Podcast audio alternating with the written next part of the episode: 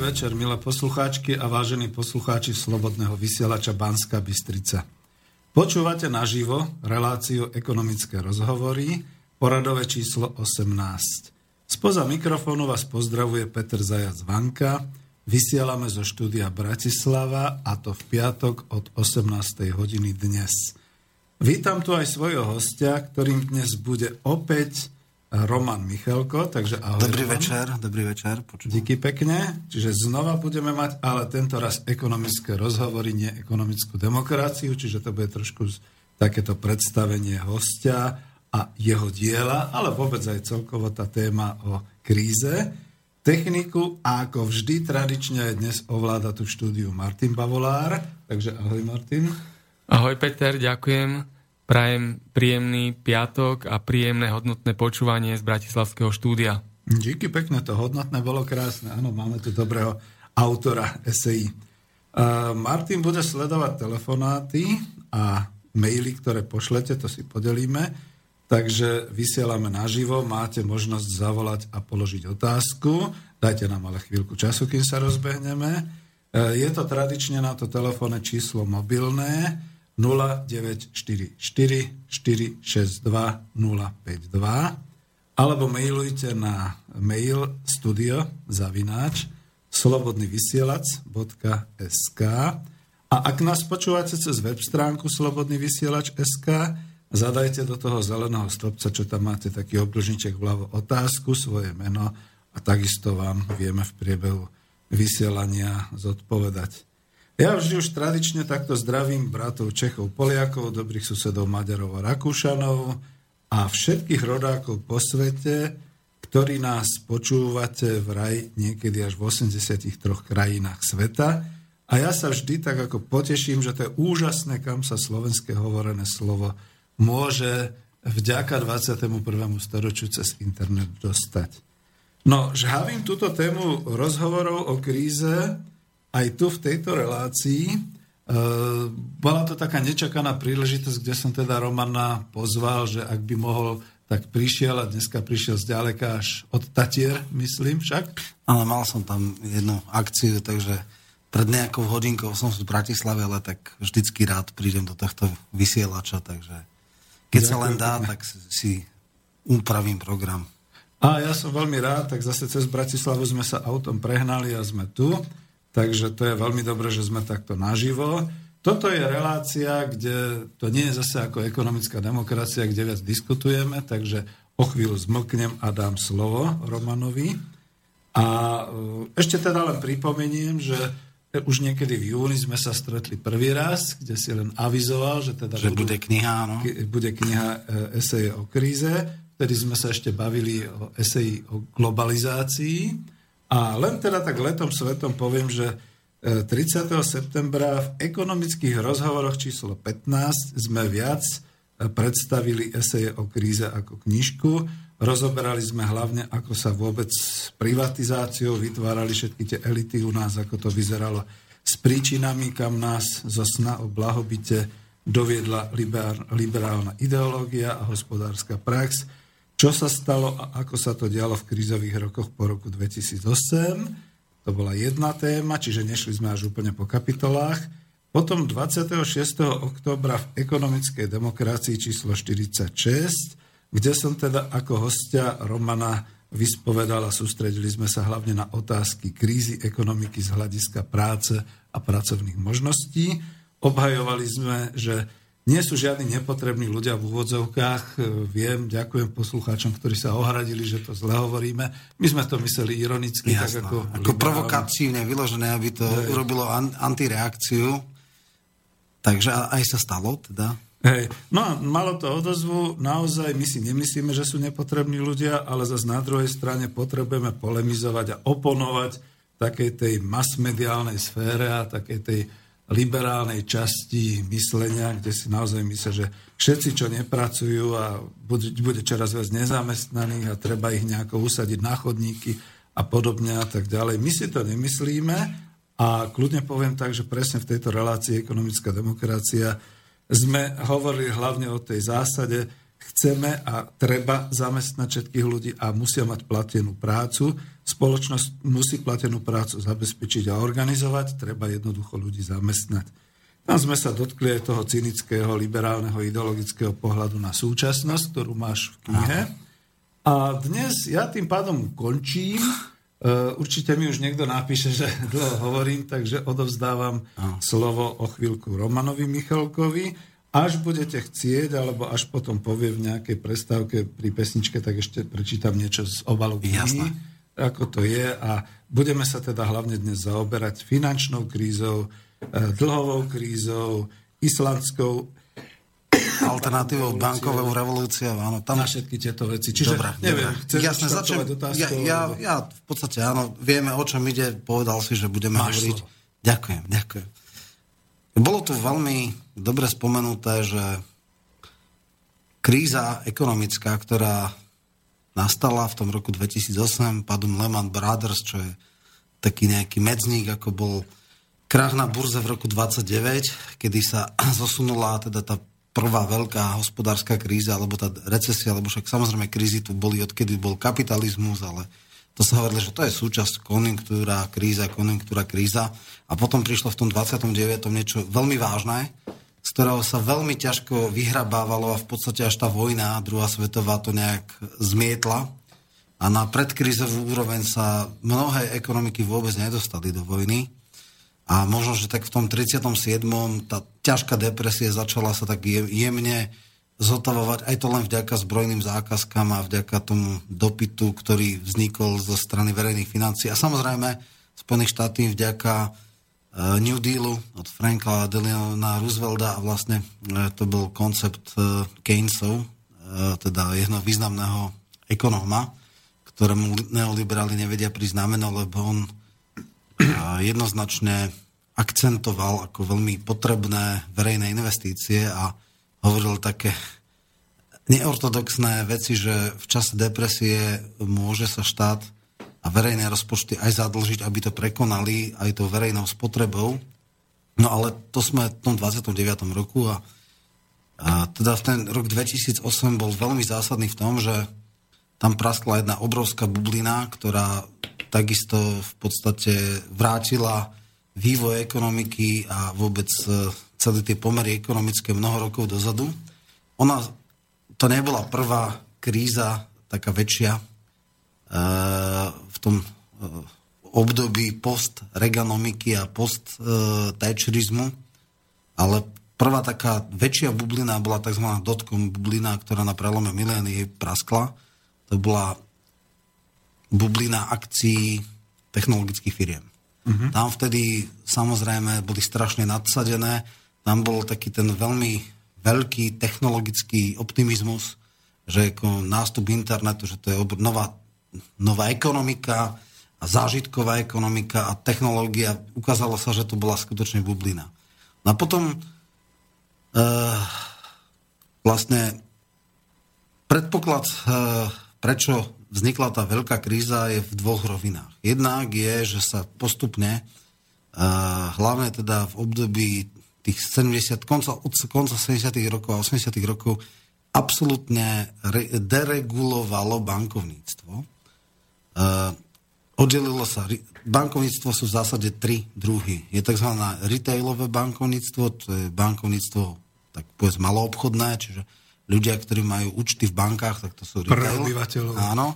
Potom je korporátne, to znamená, že má nejaká fabrika nejaký projekt, chce nejakú novú technológiu, tak e, urobí si nejaký investičný plán, príde do banky, povie, potrebujeme nový stroj, ktorý nám zvýši efektívnosť výroby a máme odberateľov a e, ja neviem, za 5 rokov sa vám to ten úver spláti a to je investičné a to je také, nie e, korporátne a to je také, že môže výjsť alebo nemusí výjsť a to je možno, že na to by mohlo byť bankovníctvo aj užitočné, že skrátka nie všetci, e, keď vidím, že je nejaká technológia, ktorá má ekonomickú návratnosť a banka si to dobre rozváži a zainvestuje alebo požičia peniaze, tak je to v poriadku. Však na to vlastne by mali banky byť. Banka, ktorá podnikáva, pod, tak. Po, požičiava podnikateľom, nepodniká, tak, tak. ale požičiava. Áno.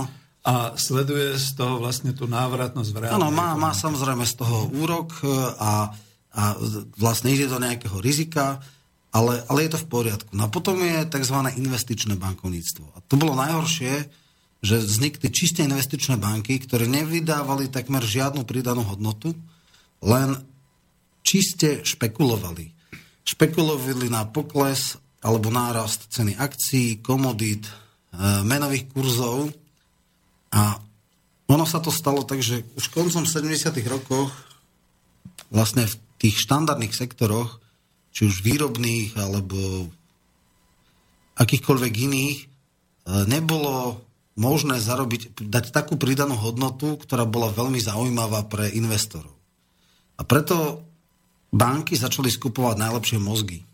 Tie najlepšie mozgy v Spojených štátoch matematikov, fyzikov, ľudí, ktorí robia teóriu chaosu a neviem čo všetko, tak nešli do NASA, kde by to bolo logické, hej, ako do kozmického výskumu, nešli, neostávali na špičkových univerzitách, ale skupovali ich Wall Street.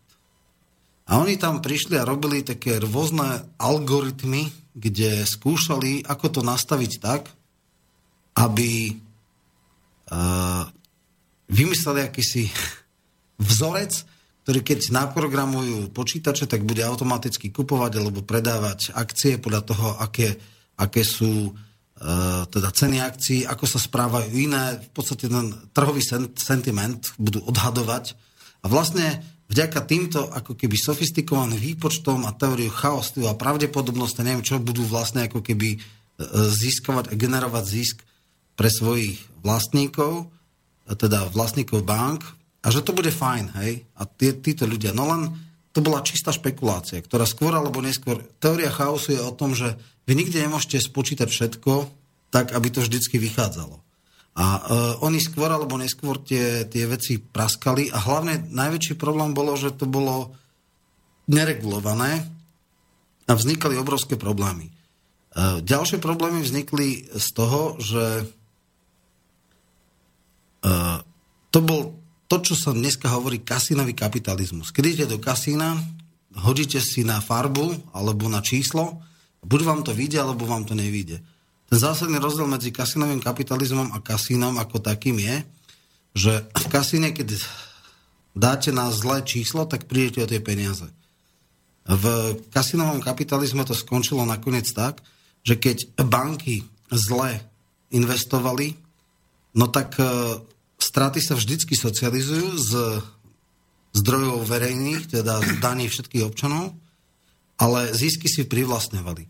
Vzniklo také absurdné veci, že jedna banka Salomon Brothers, ktorá má obrovský vplyv aj na Wall Street, ale aj na americkú politiku, na Capitol, na Bielý dom, mala tesne pred krízou, kedy bola nutená byť sanovaná miliardami z verejných rozpočtov zisk na jedného zamestnanca vyše 450 tisíc dolárov za nič, za nulové veci, ktoré ona v podstate nevyrábala, nerobila. To boli len čisté špekulácie. To bol ten šok roku 2008. Áno. Mhm.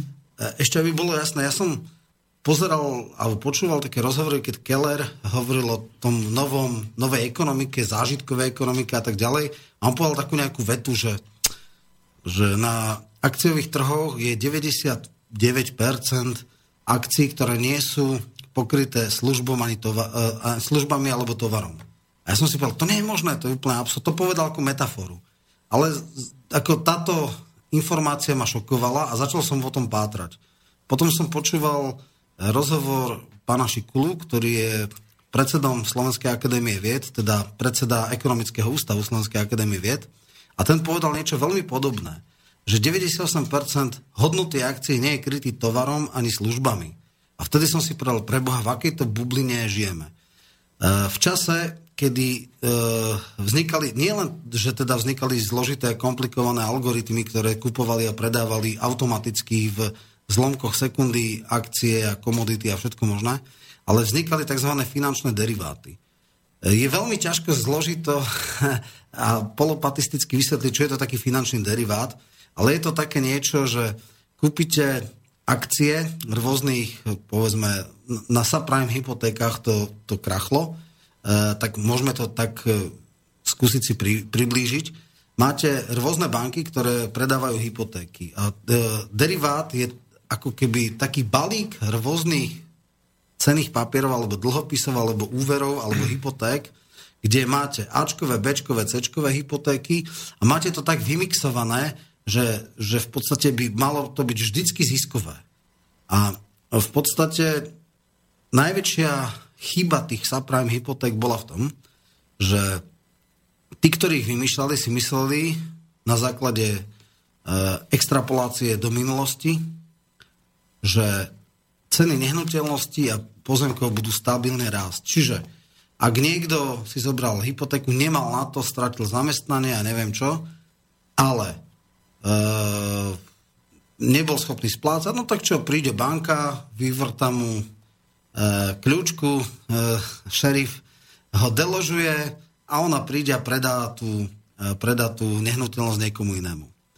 A ono to takto fungovalo možno 10, možno 12, možno 15 rokov, že e, boli veľmi nízko dane, boli na úrovni 1%, Fed robil kvantitatívne uvoľňovanie, bola relatívne nízka nezamestnanosť, okolo 5%. To bolo Spojených štátov. Áno, Spojených štátov. Mm-hmm. To bolo predtým e, tzv.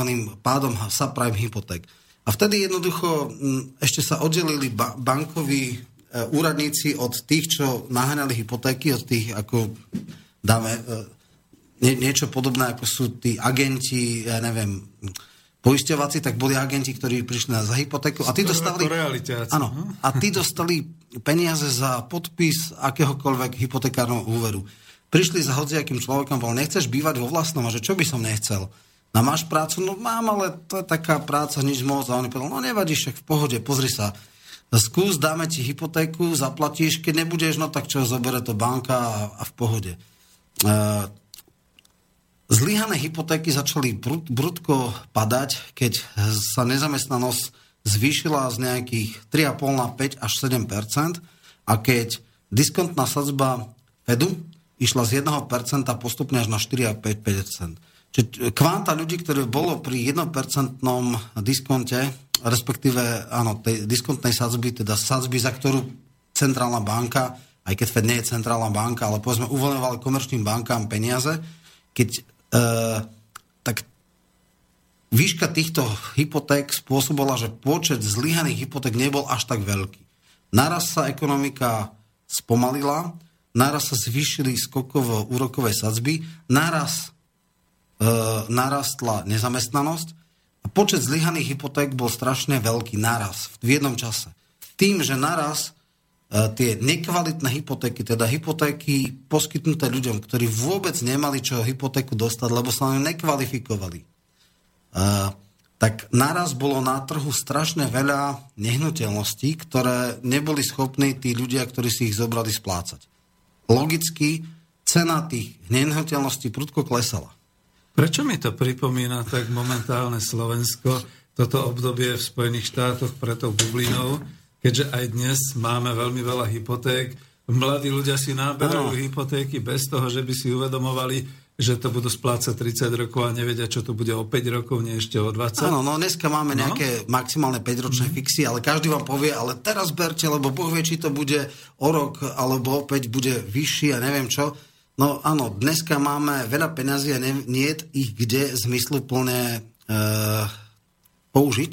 Druhá vec je, že vďaka tomu, že sa hypotéky alebo hypotekárne úvery stali ako keby prístupnejšie, tak zase rastú ceny nehnuteľností, hej, lebo to je dneska už absurdné, čo stojí dneska byt v Bratislave. Hej. Čiže, čiže to, to, toto, je, toto je veľmi nebezpečné. Je fakt ale, že, že dohľad Národnej banky sa snaží robiť nejaké opatrenia, že boli niekedy také kvázi produkty, inak ako bankársky veľmi nebezpečné, že 100% hypotéka, že vlastne vám dali 100% ceny. Dneska je to, tuším, že to, toto chceli úplne že zavrieť, že tak, tak to nie, že maximálne do 70%.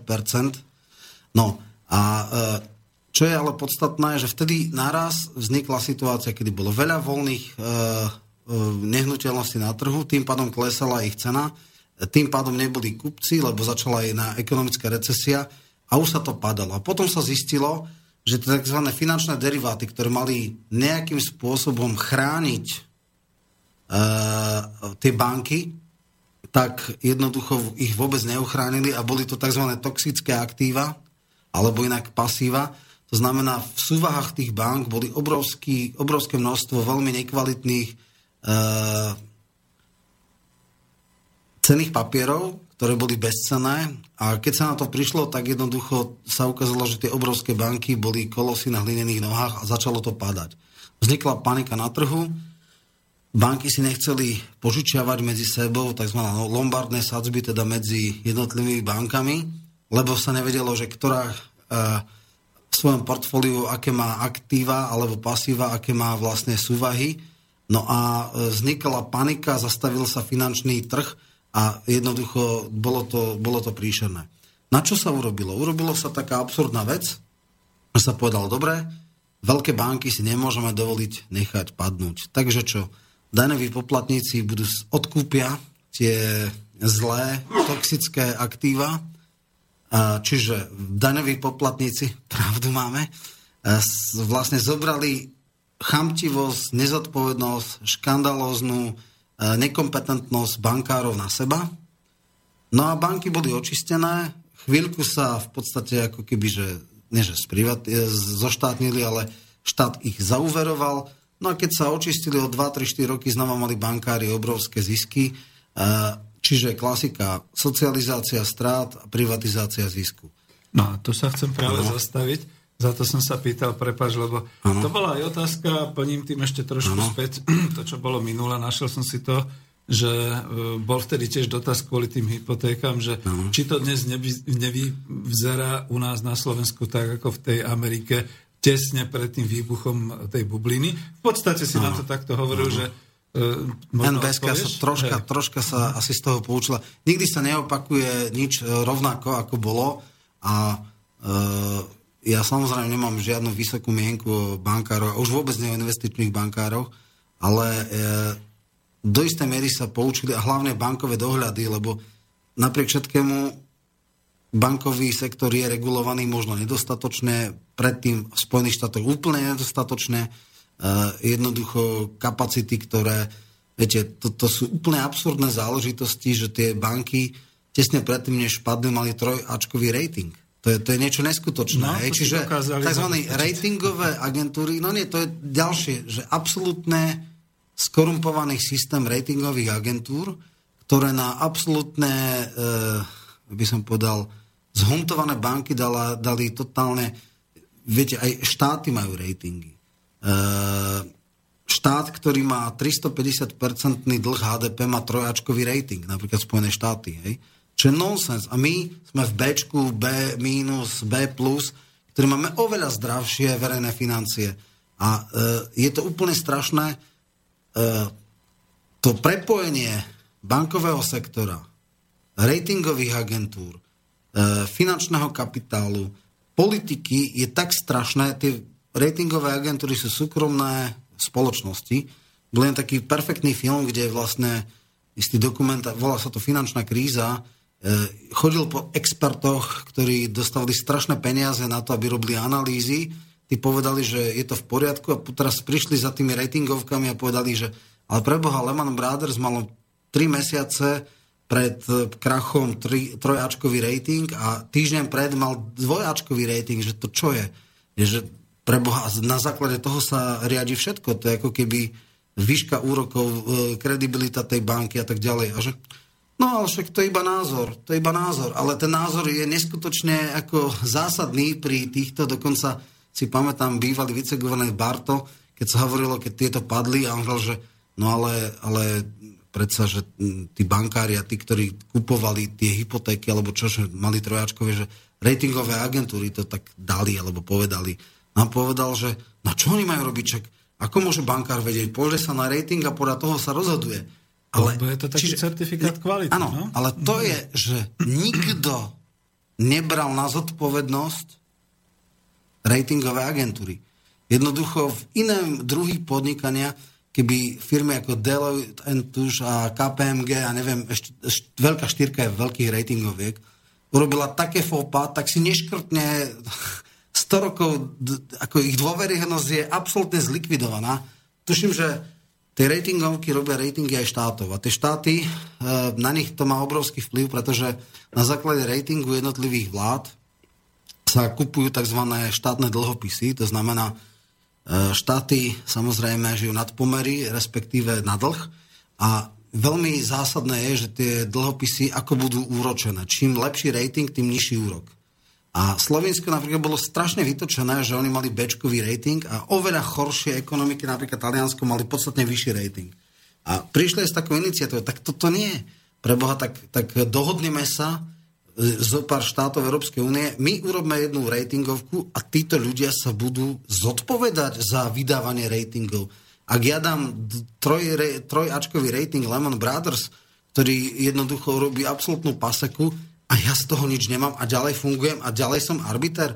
To je nonsens, to je absolútny nonsens, v akom stave je, je tento systém skorumpovaný, spráchnivelý a skutočne niečo s tým treba robiť, len zase, mm, keď to bolo horúce, tak e, sa prišlo, toto treba riešiť, no a už sa na to nejakým spôsobom, už sa o tom nehovorí, už tieto vlády, možno to je také niečo, viete, niekedy mi to prípadne, ak tie tie agentúry na prieskum rvenej mienky, že niekto, kto si cíti sa podhodnotený, tak príde urobiť bu, bu, bu a teraz mu tá... Po... No dobre, tak ti dáme o 2% viacej, že nemáš 4, ale máš 6%. A už je no, spokojný. No, už sme ušli trošku do ano. iného, ale... No nie, lebo ratingové agentúry majú veľmi zásadný vplyv na banky. No poďme sa o tom ich... baviť, presne ano. to som chcel, že neutekajme ďalej do iných... To bola iba krátka metafora, hej, že ako Ale to... hej, zastavme sa o tom. Ratingová agentúra predovšetkým je agentúra e, plná finančných expertov a analytikov, ktorí akože, majú áno. podľa svojej certifikácie oprávnenia hodnotiť banky alebo teda štáty. A žiaľ Bohu, vyzerá to tak, že boli ovplyvňované politicky, pravdepodobne boli ovplyvňovaní aj finančne, to je tá korupcia. Určite. A tretia záležitosť, že ako si nikto ich už nekontroloval, to znamená, oni si tie analýzy robili sami pre seba a pre svojho klientka. Klienta mali tzv. to klientské, e, by som povedal, cítenie, to znamená, tomu klientovi nie nezávisle, ale tomu klientovi pomohli, že mu teda dali nejaké tie hodnotenia A++ a podobne. A keď sa to prevalilo, tak zase pre zmenu nikto ich nebral na, na zodpovednosť. Presne to. Neexistovala žiadna Presne kontrola. to. To je to absurdné, že keď e, ich ratingy sa ukázali ako totálna chiméra a keď vďaka svojim nekvalifikovaným, nekompetentným, hlúpým a dokonca škodlivým rozhodnutiam prišli k obrovským miliardovým stratám, ktoré museli sanovať verejné rozpočty, tak povedali, to bol iba názor. Však ako, prečo nás berete vážne? No lebo je to takto nastavené a to je ten najväčší problém. Podľa mňa ratingovky, ktorí takto krachnú, by mali byť okamžite vytlačené vy, z trhu, mali povedať, toto je inštitúcia, ktorá je absolútne nekompetentná a končí. A ľudia, Ale nič také sa nestalo. By a? mali byť vyslovene ako označení ako podvodníci? Nie, mali by byť vyšetrovaní. Normálne ťažké, to je, uh, ratingovky urobili tak obrovské straty pre verejné rozpočty, že viete, keď dneska niekto zdefrauduje z verejných rozpočtov, ja neviem, nejaký europrojekt, tak ide je 10 krát kontrolovaný a, a neviem, no, veľa ľudí nie je odsudený, ale minimálne je popoťahovaný. Keď niekto robí v megamiliardových uh, objemoch stratu, tak ako nič, to bol iba názor. To je, to, no, to je ten systém, ktorý je takto nastavený, je úplne príšerný. No a na ten systém sa chcem opäť, ano. prepač, že som do toho skočil, ale nechcem ísť ďalej, ale ano. vrátiť sa kušti k tomu, investičnému bankovníctvu a k tomu, že aj tu v knižke si písal veľmi pekne, že to už vrcholilo potom v 90. rokoch a potom v, prvom, v prvej dekáte 21. storočia, že veľmi veľa e, do bankového sektora prechádzali práve títo absolventi prestížnych univerzít a tak ďalej. Fyzici. A začali vytvárať vlastne tieto uh, sekundárne bankové tie deriváty. Teda finančné tie, deriváty. E, finančné deriváty, čo sú teda vyslovene teda finančné produkty, ktoré sa predávajú už nie ani možno ako priamo nejakým tým malým zákazníkom, ale veľkým bankám. Tak, tak, podobne. presne tak. A tu, tu nastala tá situácia, doplním to do toho, že keďže existovali títo investiční bankári, keďže sa vyslovene hrali, tu máš pekne popísané, popísaný potom príklad toho českého podnikateľa, no, poprosím, keby si mohol povedať. A keďže existovala zábezpeka na tom trhu týchto derivátov, že však tu máme tie ratingové agentúry, nikto sa nebal. Všetci sa hrnuli do toho, že však to je fajn, to je nekonečná cesta ziskov a nekonečná cesta rastu a zrazu bum. Čiže to je niečo podobné, ako keby niekto povedal, dobre, tak jedzte kľudne tieto vajíčka, veď ja som dal na to pečiatku a keď budú mať všetci salmonelózu, tak odskočím a poviem, hups, nič sa nestalo, len som proste ako to neodhádol. No, Teraz mám jednu veľmi, ako, je, môže sa to zdať troška akože odbočka, ale vôbec to nie je odbočka. To je o tom, teraz e, prepukol taký škandál, keď sa ukázalo, že novinári vôbec nie sú nezávislí, že sú figurkami sú nejaké stádo nejakého politika a teraz vznikla otázka, kto kontroluje kontrolórov. Lebo oni sú strážni psi demokracie a to isté je k ratingovkami. Oni mali, majú strážiť, oni majú byť tí kontrolóri bank, ich zdravosti, ich portfólií a kto ich kontroluje? Tam je najväčší problém. V tomto stojí a padá, že jednoducho ratingovky majú obrovskú silu a vplyv, ale nemusia mať žiadnu zodpovednosť a nie je spôsob, ako ich vymôcť tú zodpovednosť. Že to je to, keď, keď novinári uh, robia podlosti a jednoducho manipulujú vedomie, tak oni sú braní ako, kon, my sme tí strážci demokracie. Ale kto stráži strážcov demokracie? Tak. To je ten problém. A tu kto... by som chcel, no, no, hej, tu by som chcel, že Keďže tu máš potom popísaného toho pána Janečka, ano, poďme o tom poďme pohovoriť. O tom. No ja som... Aj to, že máš tam no. popísané, že špekulácia ako princíp, lebo tak, tak, to tak. sa týka vlastne toho. Tak. Že? No, prvá ešte vec, tie investičné banky neboli nejak regulované. Hej? Čiže keď, e, ako sme to hovorili pri hypotékach napríklad, čo je v podstate retailový produkt, tak tam predsa len banka povie, no dobré, uh, musí tá nehnuteľnosť byť zastavená, musí sa urobiť jej hodnota, môže byť maximálne do 70% e, tej výšky e, tej nehnuteľnosti. Ten človek, ktorý to dostane, musí byť kvalifikovaný na tú hypotéku, musí mať taký a taký príjem, maximálne, ja neviem, 30% z jeho čistého príjmu môže ísť na splácanie a tak ďalej a tak ďalej. Skrátka, sú pravidlá, ktoré by mali eliminovať e, skrátka to, aby, aby sa dostala banka do dlhu, pretože dáva zlé nekvalifikované úvery. Investičné bankovníctvo nebolo nijak e, e, v podstate regulované. A teraz poďme k Janečkovi, lebo to je klasický prípad. Ja som to už vravel, ale nevedel som to konkrétne, tak len krátko poviem prípad z človeka, ktorý aj založil nadáciu a bol aj ako veľký kamarát s Babišom. A je to pravdepodobne geniálny matematik, ktorý v podstate svoju kariéru začal tak, že hral blackjack v e, kasínach a e, vytvoril si nejaký algoritmus, e, ktorý spôsobil, že dokázal vyhrávať. Tam zarobil prvé peniaze, aj také väčšie, a samozrejme ale dôsledok toho bol, že dostal zákaz do všetkých kasín.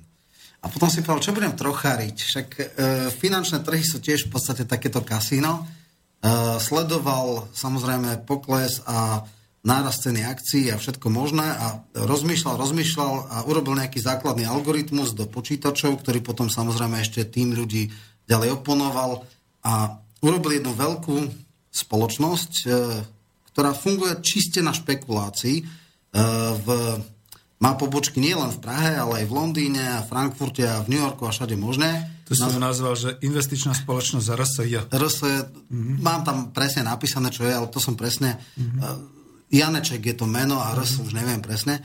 A tam je napríklad také, že ono na základe toho algoritmu, hej, čiže na základe nejakých presných pokynov a nejakých vzťahov, ktoré navzájom sa ovplyvňujú, dáva pokyny na kupovanie alebo predávanie akcií.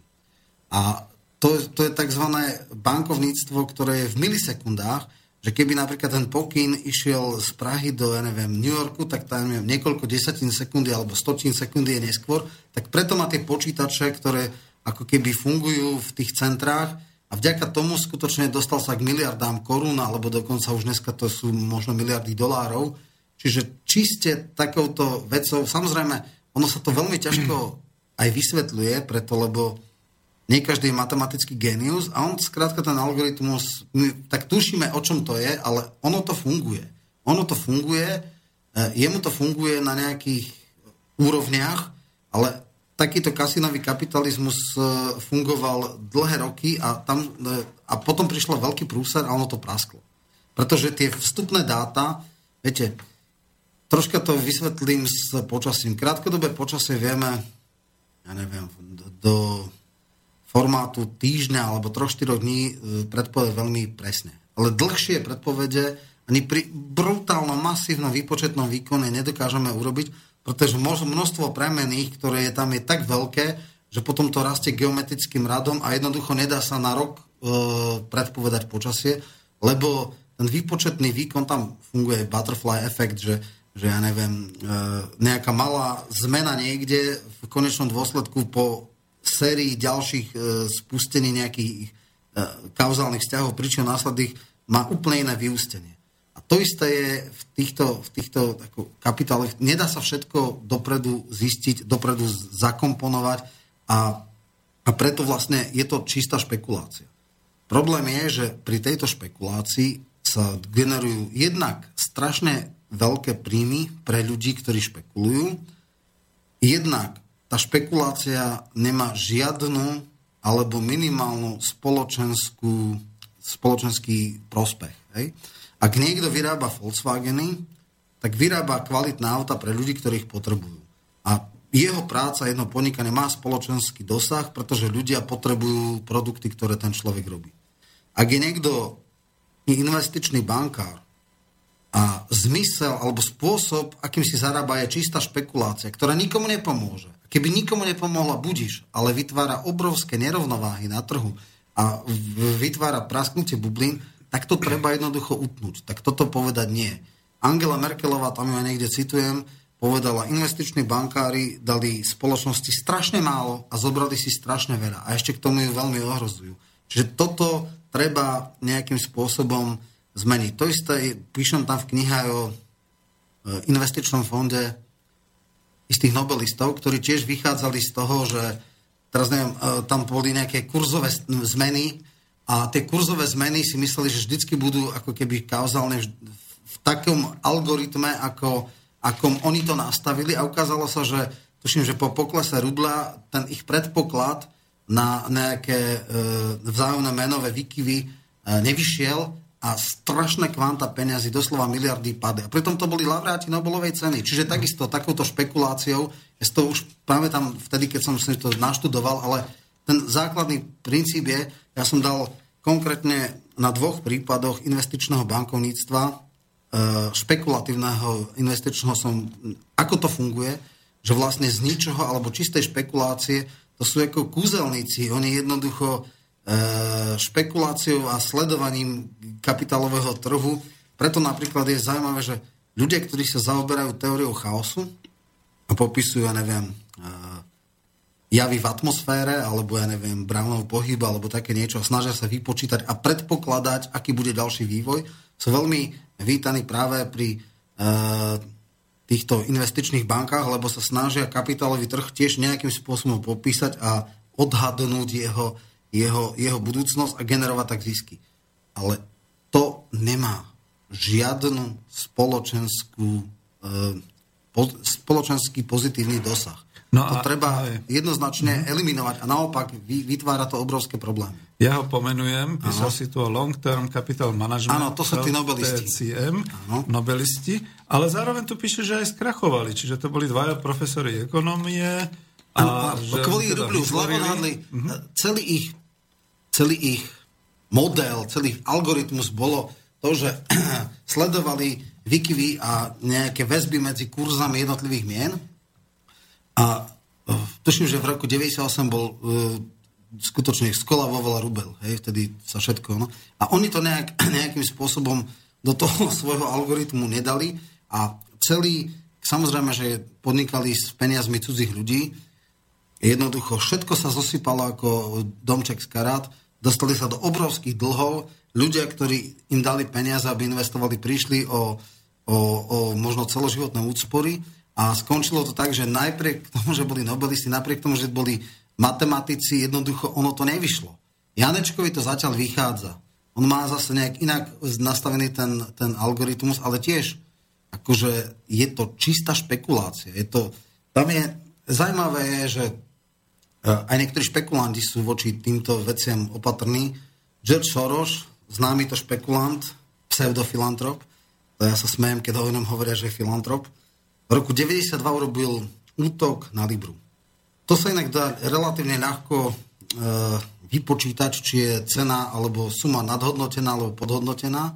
A jednoducho vypočítal si, že keď použije nejaký objem peňazí a aj keď bude intervenovať Britská národná banka, tak jednoducho na pomere ceny vtedy získal cirka miliardu dolárov zisk z čistej špekulácie, ktorá sa ale dala odhadnúť a v podstate tá, tá cena alebo kurz tej meny bol nadhodnotený a on ju dal do nejakej rovnováhy. A vtedy prišiel, zarobil obrovské peniaze a potom robí tzv. democracy maker, že Teraz je, teraz je vyznávaný áno, charitatívny pracovník. No však ja sa smejem, filantrop, hej, takže teraz áno, inštaluje e, americkú e, čižmu všade, kde treba. Oľutoval to a kajása. No, to, to áno, však e, humoristická vložka je vždycky dobrá, ale on povedal, že on tým derivátom finančným nerozumie a preto do toho nejde. A preto on ani takéto veci, že to bol špekulant starého razenia. Na Teraz menové, špe- áno, na menové veci. Menové veci, ale aj rôzne iné pokles komodít sa robia, neviem čo. A títo sú už nový level, nová úroveň špekulácie, ktoré už ani Šereš, ktorý ono nerozumie a povie, ja do toho nejdem, do investičného, lebo ja tomu nerozumiem. A dokonca, pamätám sa, že Michael Moore, keď robil uh, kapitalizm love story, alebo o kapitalizme s láskou, tak si zobral jedného experta, finančník a povedal, že prosím vás, povedzte mi, čo je to ten finančný derivát. Teraz asi 4 krát mu niečo povedal a stále to nechápal, že normálne ako ľudskému človeku a teraz mu hovoril a normálny človek to ne, nedokázal pochopiť. Ja som sa tomu venoval viacej a dlhšie a približne viem, aký je jeho princíp a snažím sa to polhopate povedať, ale tiež neviem, koľko ľudí ma pochopilo, lebo som potom prišiel, videl som o tom veľa, čiže viem asi, o čom to je, ale viem, že to je zase bublina, to je jednoducho zážitková ekonomika, to, to je hranie sa s niečím, to je čistá špekulácia. Preto sa vlastne táto fáza kapitalizmu, okrem iných prívlastkov, dostala aj kasinový kapitalizmus, s tým, že skutočne tam hrám, akože raz mi vyjde na tej rulete, raz mi nevíde. Problém je v čom, čo som už povedal, teraz to zopakujem, lebo je to zásadné ak kasinovým kapitalistom nevidú zisky, tak to sanujú verejné rozpočty. Ak e, špekulácia vyjde, tak si to privlastnia tí Sami. ľudia. Presne tak. A bez dania, bez všetkého. No. Díky, toto vyzerá, že je celkom pekne uzavretá veľká téma. Aha. Dáme si pesničku, ale ešte predtým zopakujem, ak budete chcieť, volajte na naše mobilné číslo 0944 462 052 alebo nám mailujte na studio zavináč slobodnyvysielac.sk. Dneska máme finančné témy. Ďakujem.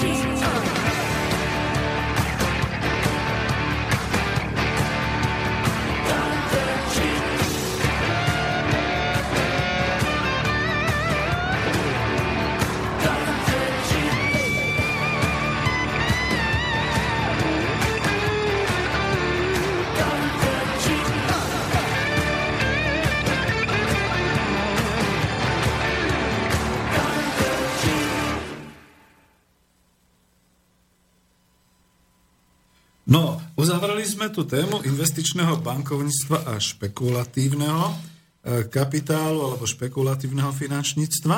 A ja by som sa rád vrátil ešte k tomu, že dobre, už potom boli opatrenia na riešenie finančnej krízy. E, rok 2008-2009 bol naozaj bolestivý pre všetkých, ktorí verili v ten kapitalizmus a dokonca vo voľné trhy a tak ďalej. No a ty tu píšeš potom o tej finančnej kríze také nové kroky. Môžeš o tom niečo povedať? No, no, no, čo sa stalo? Ako som už spomínal, banky sa zasekli, akože zmrzlo peklo a, eh, a čo s tým? Eh, použili sa metafory, že vlastne finančný obeh, to je ako krvný obeh pre človeka a že keď nebudú banky, tak vlastne celá ekonomika skolabuje. No a trebalo nejakým spôsobom obnoviť dôveru v bankovníctvo, čo je pre mňa oxymoron, lebo ja by som teda investičným bankárom nikdy neveril, ale v poriadku. No a ako sa to mohlo urobiť? No urobil sa podobný model ako u nás na prelome milény koncom 90. rokov po roku 98, kedy všetky zlé úvery, všetky toxické aktíva išli na Slovensku na Slovenskú konsolidačnú, stalo to nás, verejných daňových poplatníkov, cirka 100 miliard korún, očistené banky, za pár drobných darovali zahraničným investorom a všetko išlo fajn a banky začali znova uverovať a tak ďalej. No to isté sa stalo vlastne s bankovým sektorom v, na západnom svete, konkrétne v Amerike. Bola prvá tranža, tuším niečo cez miliardu 750 milió, miliónov dolárov na, na sanáciu zlých úverov pre Solomon Brothers a iné. Lehman Brothers padlo, ale ostatné teda prežili, ale boli nakazané. Všetky, hej, to, bol, to bola nákaza, čiže vtedy boli obrovské rokovania e, vlastne v kongrese a prvá, a tuším, že aj druhá tranža, tak akože vážne v mnohých miliardách eur išla na sanáciu vlastne amerických bank, s tým, že tam sa tak nejak urobila nejaká opcia, že štát kvázi zobral nejaké aktíze. Ďalšia vec bola, že ono to napadlo aj niektoré výrobné sektory. Bolo niekedy také naivné a hlúpe, keď aj naši neviem, ekonómovia alebo skôr politici hovorili, naše banky sú zdravé, nás sa to nedotkne, no ale samozrejme, keď sa zastaví ekonomický rast Spojených štátov a potom v Európe, no tak sa nás to dotkne, lebo môžeme mať zdravé banky akokoľvek, ale keď nemáme kde produkciu vy, vyvážať, tak jednoducho nás to, nás to skláti. No a e, urobilo sa tak, že jednoducho tie zlé úvery za nás seba zobrala vláda, oni nejaké 3-4 roky to držali, potom keď sa zdravé banky akože znova začali fungovať, tak za zlomok tej ceny si vlastne skúpili tie akcie, ktoré zobrala vláda. Viem, že vtedy bol aj v automobilovom sektore veľký problém, že General Motors sa dostal na kraj krachu, rozmýšľal sa dokonca nemecká divízia Opel sa bude musieť predať, nakoniec sa nepredala, predal sa, tuším, Volvo, e, Číňanom, mm-hmm. spoločnosti Geely a vtedy dokonca v Spojených štátoch bol taký, taký vtip, že GM není už General Motor, ale Government Motors, že tá vládna, vládna No znárodnili motor, áno, znárodnili, ale potom hneď, keď sa z toho dostali, tak im to zase vrátili. A tak, čiže tam sa krásne ukazuje, že keď je zlé, tak e, tí bankári, oligarchovia, tí najbohatších prídu za, za, za vládou a povie, e, akože zachrán nás. Zachrán nás, lebo keď padneme my, padne všetko, bude peklo, koniec. Čiže áno, takto sa to robilo, no a potom samozrejme sa to premiehlo do Európy. E, vlastne niečo bolo chore v štáte Dánskom a mnohí ľudia samozrejme hovorili, ako napríklad sa mohlo Grécko dostať do takého stavu, akého bolo, do takej zadlženosti. Tu si neodpustím, no. ešte fakt ťa preruším, lebo ešte to znárodnenie a tieto Všetci utekali ku tomu štátu. Všimnite si, to, to si neodpustím, milí Spojených štátov, hej? Spojených štátov. V bašte kapitalizmu. Jednak to, ale to si neodpustím, že celá tá liberálna doktrína, že štát je zlý, štát je najhorší no. hospodár, tento zlý štát, aj keď to boli Spojené štáty americké. A dokonca nakoniec, za Busha, nie za Obamu, za Busha to začalo. Hej? A nakoniec zachraňoval tie úspešné, vynikajúce, fantastické banky, ktoré pôsobili na slobodnom trhu. Ale aj automobilky no, milí priatelia, to to je na, ešte nemáme 10 hodín, natentovanie si do úst celej tej ideológie aj všetkého, pretože takto to skončilo. Prečo sme hovorili o tom znárodnení? Lebo to nebolo znárodnenie takého typu, to je v úvodzovkách, ale bola to to, čo stále hovoríš aj ty, že to bolo vlastne... E, socializácia strát. Socializácia strát, to znamená zospoločenštenie strát, ktoré zaplatili všetci daňoví poplatníci, a keby len v Spojených štátoch amerických, aj u nás, pretože nás sa to týkalo následne potom tými menovými otrasmi a tými, tými ano, otrasmi tým, že výroby a všetky kríza Spojených štátov preniesla sa do Európy a vlastne e, k tomu, to má priamu súvislosť aj s tým, ako vlastne vznikla kríza v Európe teda ten a, ten južný. A ešte, no. a privatizácia ziskov. To znamená, keď si banky potom od toho istého zlého štátu odkúpili tie svoje už vypraté, očistené e, obligácie, dlhopisy, všetky tieto e, veci, akcie. akcie, tak vlastne to za zlomok e, nakúpili od toho zlého štátu a znovu na tom začali po roku získavať. Čiže to je podvoch, niečo podroch. neuveriteľné. Boli už také, e, čo, hej, každého, kto veril v kapitalizmus a veril vo finančný slobodný systém, toho muselo tak vyčváchať, že dneska ten človek už musí byť úplne, úplne no, iný. Tam, tam boli magické iné veci. Jednak teda ľudia, ktorí svojou nezodpovednosťou, chamtivosťou a neviem čím všetkým priviedli tieto banky do krachu, tak dostali zlaté padáky, ale také, že v desiatkách miliónov dolárov, či nonsense, hej. Však nakoniec na Slovensku tiež máme jednu top manažerku štátneho podniku, ktorá mala odstupnú výške 25-ročného platu doručovateľky. No, čo už, ďalšie, hej, no, mm-hmm. takže to je prvá vec. A druhá vec, asi po dvoch rokoch si zase tí bankári dali úplne že astronomické bonusy. Čiže štát ich odlžil a vrátil im to. V Nemecku a tak si hovorili, že tá tam boli tie Landesbanky, samozrejme nemecké bankovníctvo má trošku iný charakter ako americké, ale tiež sa tam dostali do veľkých problémov a tam chceli, že niekedy, že teda budú to znárodňovať, ale v tom, že to už nepustia, že to bude v držbe spol, teda tých jednotlivých vlád, nie spolkovej vlády, ale tých. A e, Deutsche Bank sa síce potom znova po sanácie znova stala privátnou, e, no ale čo malo dôsledok spúšťací mechanizmus e, tej, tej, tej Lehman Brothers ako, ako metafora začiatku niečoho, tak mnohé štáty, napríklad Grécko je krásny prípad, keď bola konjunktúra, keď bol rast v eurozóne na úrovni 3,5-4%, keď e, sa falšovali štatistiky, tak jednoducho aj to turecké hospodárstvo v Grécku nejakým spôsobom sa ako dalo zakamuflovať. No a potom prišla teda hodina pravdy a naraz to všetko padlo. Okamžite panika na kapitálovom trhu. Tam išlo aj o to, to sa hovorí, že teda Grécko nikdy nemalo, nikdy nemalo mať euro, že grécké štátne dlhopisy sa plus minus predávali za veľmi porovnateľnú cenu, že nemecké, pritom zdravosť oboje ekonomik je neporovnateľná. No ale čo bol problém? Problém bol v tom, že úvery alebo tie štátne dlhopisy, ktoré, bank, ktoré Grécko vydávalo, aby si financovalo svoj dlh, boli predovšetkým z nemeckých a francúzských bank. Čiže Merkelová im nešlo tak ako o záchranu Grécka, išlo o to, že keby padli tie banky, tak jednoducho má obrovský problém v Nemecku. Samozrejme vo Francúzsku. No a ten problém sa riešil tak, že čo teraz? No tak e, áno, Nemecko samozrejme, že je lokomotíva Európy, ale nechcela sanovať e, celú, tak, si, tak sa podelíme o toto riziko a vznikli tzv. najprv dočasný a potom trvalý euroval, čo znamenalo veľmi jednoduchú vec.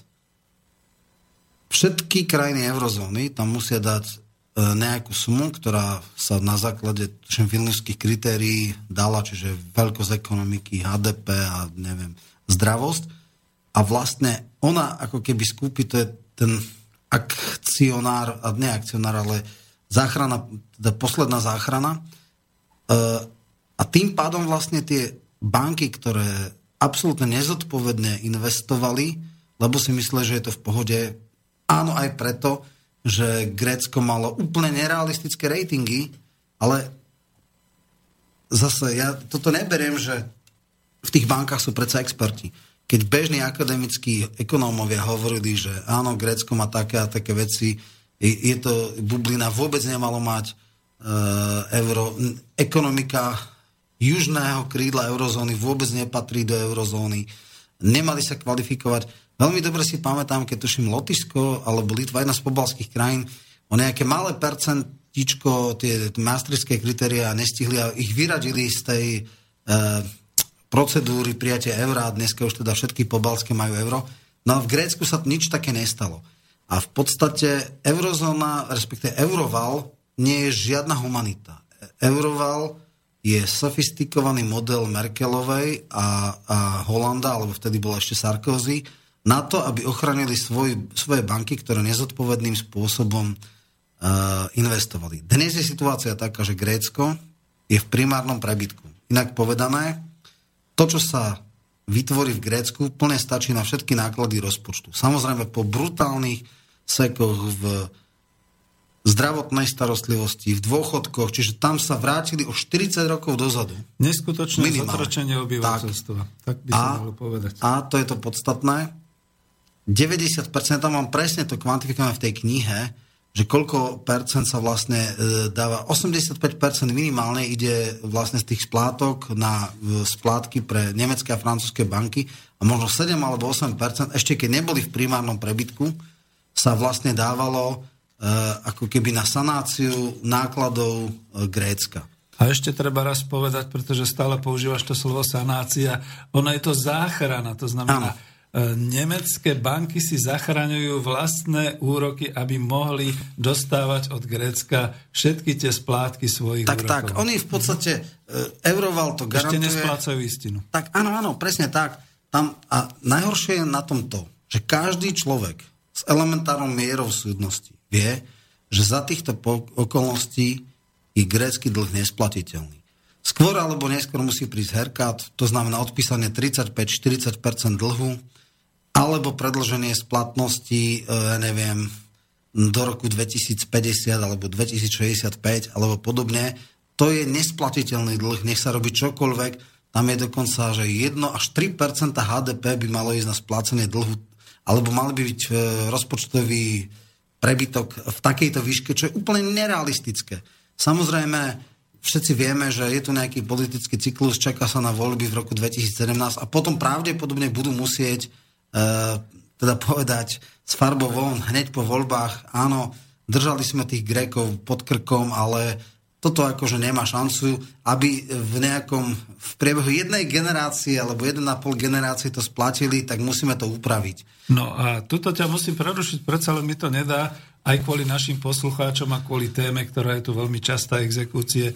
Nezdá sa ti, že podstate sa z Eurovalu a z Nemecka a z nemeckých bank stal taký veľký, nepríjemný politický exekútor, ktorý si vlastne už len svoje úroky uhráva u seba, tlačí, tlačí tých Grékov ako povinných niekam dolu k zemi a vie dobre, že tí Gréci ako povinní to nikdy nesplatia. No, e, toto je ale nie ani tak otázka na banky, to je otázka politického cyklu a odvahy politikom povedať svojim voličom pravdu. A ja som presvedčený o tom, že po voľbách 17 jednoducho bude musieť z hrušky dolu a povedať, no nedá sa to tak, jednoducho toto je nesplatiteľné. Ten, e, Grécko malo viacero ciest.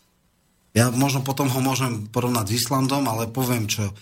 Grécko, keď nastala prvá Ciprasová vláda a hlavne keď tam bol minister financí Varoufakis, tak chodil od jednej e, stretnutia ministrov financí po druhého a teda dávali, že arogantný, drzý, uštipačný, taký, onaký. Ale on prišiel a veľmi racionálne, logicky povedal, pozrite sa, takáto situácia je takýto dlh. Každý z vás, kto má elementárnu mieru e, ekonomického myslenia, je mu jasné, že je nesplatiteľný. môžeme robiť akékoľvek štruktúralné, môžeme všetko vypredať, jednoducho nedá sa, takto nastavený systém splácania je nulový, bez šanci.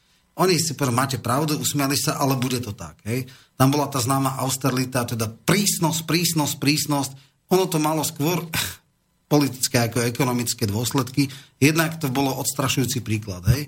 Keď človek videl dnes a denne v televíziách, ako sekajú e, dôchodky, ako e, je 25% nezamestnanosť, to je doslova ako štát v karanténe, oni, to, to, to je jednoducho priš, ako keby, že výchovný model alebo výchovný mechanizmus, pozrite sa, nezadlžujte sa, lebo skončíte ako v Récku. A budeme vás dusiť 3, 4, 5 rokov, aby ste teda ten nemecký model a, a držať a vyrovnaný rozpočet, lebo keď nie, tak vás takto zotneme a tak. No veď je to aj bubák a no. strašidlo na stredoeurópske a Presne tak. pobalské Ktoré sú inak ale oveľa zdravšie hej, ekonomicky, no, napríklad ako Južná. Hej, no, Nezadržujte sa, lebo lebo, lebo príde ťažký trest. Hej. A no. pritom, prepač, ja uh, skutočne no. chcem z tej tvojej knižky no. doslova ako povedať, že ty si tam aj obhajoval trochu Grékov, že to Grécko samozrejme, že žilo si nad pomery, ale to sa vedelo už pri vstupe do Európskej únie.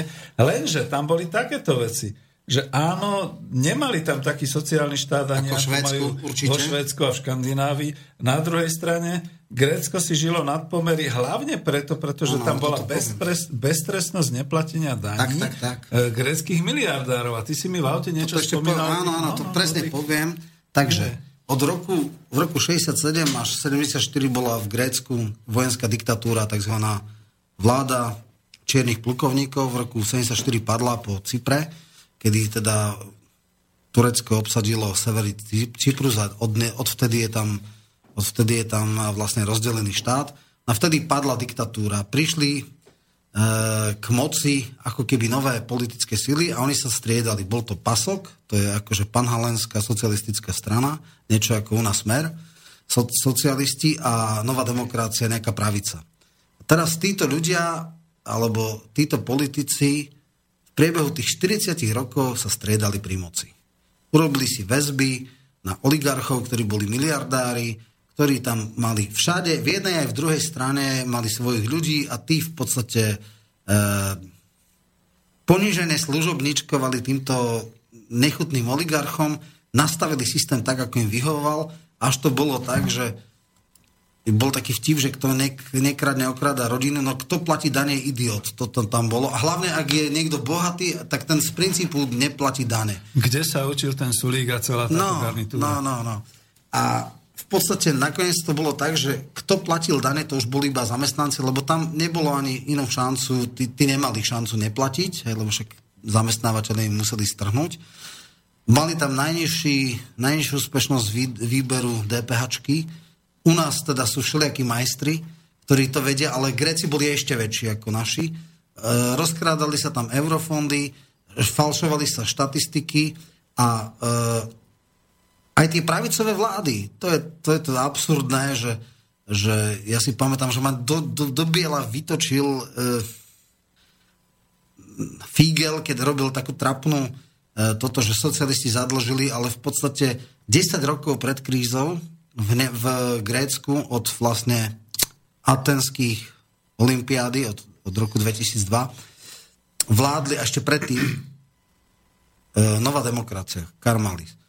A čo robili pravičáci? Pravičáci si nedovolili uh, brutálnym spôsobom osekať nejaké sociálne výsady, ktoré boli aj nejaké zlomkom, boli tam nejaké absurdity, že ja neviem, cery, nevydaté cery plukov, e, generálov dostávali dôchodky a to sú no, také, ako všade sa nejde. Hej? kultúrnych no, vecí no, no, presne. Ale, ktoré sa potom veľmi účelovo vyťahli, ale dobre, mali nejaký sociálny štandard, ale pravicová vláda čo urobila? Ona bola pravicová v tom, že tým najbohatším povedala, že vy budete mať čo najnižšie dane a nebudeme ich nejak veľmi vymáhať. A, a vlastne nechala relatívne ten, ten sociálny štandard na úrovni, ako tam nechal nejaký pasok. Dôsledok bol jasný. Oni sa stále viac a viac a viac zadlžali. Žili nad pomery, ale žili nad pomery nie ani celkom preto, že by tá ekonomika neutiahla taký stupeň sociálnej kohézie alebo štandardu, ale preto, že tí najbohatší sa vôbec nepodielali na nákladoch spoločnosti. Uh, Greckí oligarchovia boli typicky tým, že v Londýne celé štvrte uh, realít uh, skupovali, smiali sa všetkým, čo platili dane, mali jachty a jednoducho mali hlavne um, tajtrlíkov v politike, ktorí, ktorí jednoducho robili všetko, čo treba, mali to kryté na daňových úradoch. Jednoducho to stal, sa stal jeden odporný oligarchický štát, skoro taký ako Jelcinové Rusko. Prečo mi to pripomína Slovensko tak nejak? Tam to bolo možno ešte na pomery ešte o niečo dlhšie. Keby tu bol Zurinda možno ešte jeden štvoročné obdobie, tak sme sa dostali na grécku cestu. No a potom teda prišiel krach. A teraz ten Varoufakis chodil všade a vysvetoval, to tak nemôže. A oni povedali, áno, máš pravdu, ale usmiali sa, ale, ale zdrtíme ťa. A potom bol to známe referendum, kde ľudia povedali, nie, nechceme diktat trojky. A vtedy bol základný bod zlomu. Vtedy mali Gréci mať dosť hrdosti a povedali, dlabeme na vás, ideme k drachme a robte si, čo chce. Odpíšeme, my si jednostranne odpíšeme dlhy, aj tak sme v rozpočtovom prebytku, v primárnom rozpočtovom prebytku. Jednoducho odpíše sa 40% dania, alebo si potom nás hľadajte akokoľvek. Ale nie. Tam vznikla taká istá schizofrénia v tom zmysle, že ľudia chceli euro, ale nechceli kvázi reformy. To nie je reformy, to je diktát Eura, e, teda Európskej únie, alebo no, hlavne Nemecka ministra financí Šojbleho. A to nešlo. A dneska vlastne tým pádom zlomili Ciprasa. Dneska Cipras pôvodne veľká nádej radikálnej ľavice, ponížené služobničkuje a je v podstavení, v podstate, on je zlomený je otázka, čo mal robiť. Dneska slúži alebo vykonáva tie predpisy, ktoré mu dávajú možno poslušnejšie a uslužnejšie ako, ako z novej demokracie. A je to veľmi smutný výsledok. Ja mám ešte jednu takú, takú interpretáciu, že prečo sa to nakoniec stalo tak, ako sa stalo. Napriek tomu, že to je zjavne v hrubom rozpore s logikou, s racionalitou, so všetkým, eh, ak by bol Cypras a Syriza úspešný, tak by dal silný signál aj iným ľavicovým stranám, či už sú Slovensku, či v Podemos, v Španielsku, že toto je cesta. A zlé príklady tiahnu. Keby Cypras vyhral, presadil to, čo vždy hovorí, z, odpísať čas dlhu, znížiť splátky, znížiť alebo dať nulové úroky, uh, urobiť tzv. väčšie dlhopisy, čo bol jeden taký sofistikovaný produkt, že budeme platiť iba úroky, ale nebudeme splácať istinu, ja neviem, 20, 30, 40 rokov a potom to nejak urobíme, čo bolo plno racionálnych riešení, ako teda sa z toho dostať. Keby toto oni presadili, oni hlupo naivne, alebo neviem ako, prišli a povedali, no my máme reálny šancu na, na vyriešenie našej krízy. Uh, je zjavné, že nemôžeme vám zaplatiť všetko, lebo sa to jednoducho nedá pri našej výkonnosti ekonomiky, pri tých pomeroch, pri technológia, vzdelanostnej úrovni a tak ďalej a tak ďalej. Pri tom, že my vlastne nevyrábame nič, e, my nie sme žiadna diele, nie sme Tchajvan, nie sme, e, máme, áno, prírodnú dividendu, máme krásne pobrežie, všetko možné, ale to je tak ako 4 mesiace v roku a potom koniec. No. A oni si mysleli, že racionálne argumenty zaučinkujú, prídu, áno, urobíte reformy, spoplatníte, zvyšite dane, čo sa aj stalo, budete tvrdo vymáhať tie dané, čo sa tiež stalo.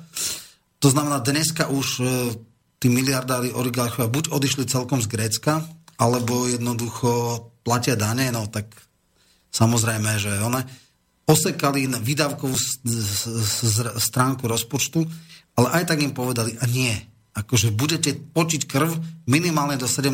roku a uvidí sa, možno 17., možno 20., možno 21., ale raz to musí nastať, lebo toto je slepá ulička. No a stále majú ten prístup, princíp exekútora, to znamená, no. plaťte nám pekne úroky, ešte neplatte istinu, lebo ešte na ňu nemáte. No, no však práve, a to je ale cesta do pekiel a teraz mohli, ale oni mali mať tú guráž, ja si neviem, mali mať tú guráž povedať, kašlame na euro, ideme na drachmu a, a diktát padá keď, čo je vlastne krach krajín, lebo to je tiež akože otázka. Vieme, že vlastne ako, ako zdisciplinovali a, a, a zlikvidovali Ciprasa. Keď si pamätajú spred roka e, naši poslucháči tie zábery z Grécka, Centrálna banka prestávala púšťať e, gréckej banke hotovosť a ľudia stali mnoho desiatok až 100 metrové rady pred bankomatmi, kde mali nejaký výber, tuším, limit 50 eur. Kedy prestali brať e, od našich e, turistov bankové karty a chceli všetko hotovosť, kde jednoducho skolaboval bezhotovostný styk.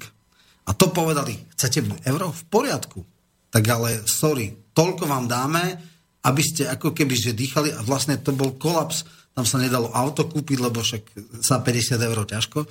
A jednoducho žiadne, no skrátka nejaké 3 týždne, dokiaľ ich nezlomili, tam sa ukázala tá sila a tá arogancia a to, čo môže ECBčka, respektíve Nemecko s, s Francúzskom, alebo Európska únia urobiť s neposlušným štátom.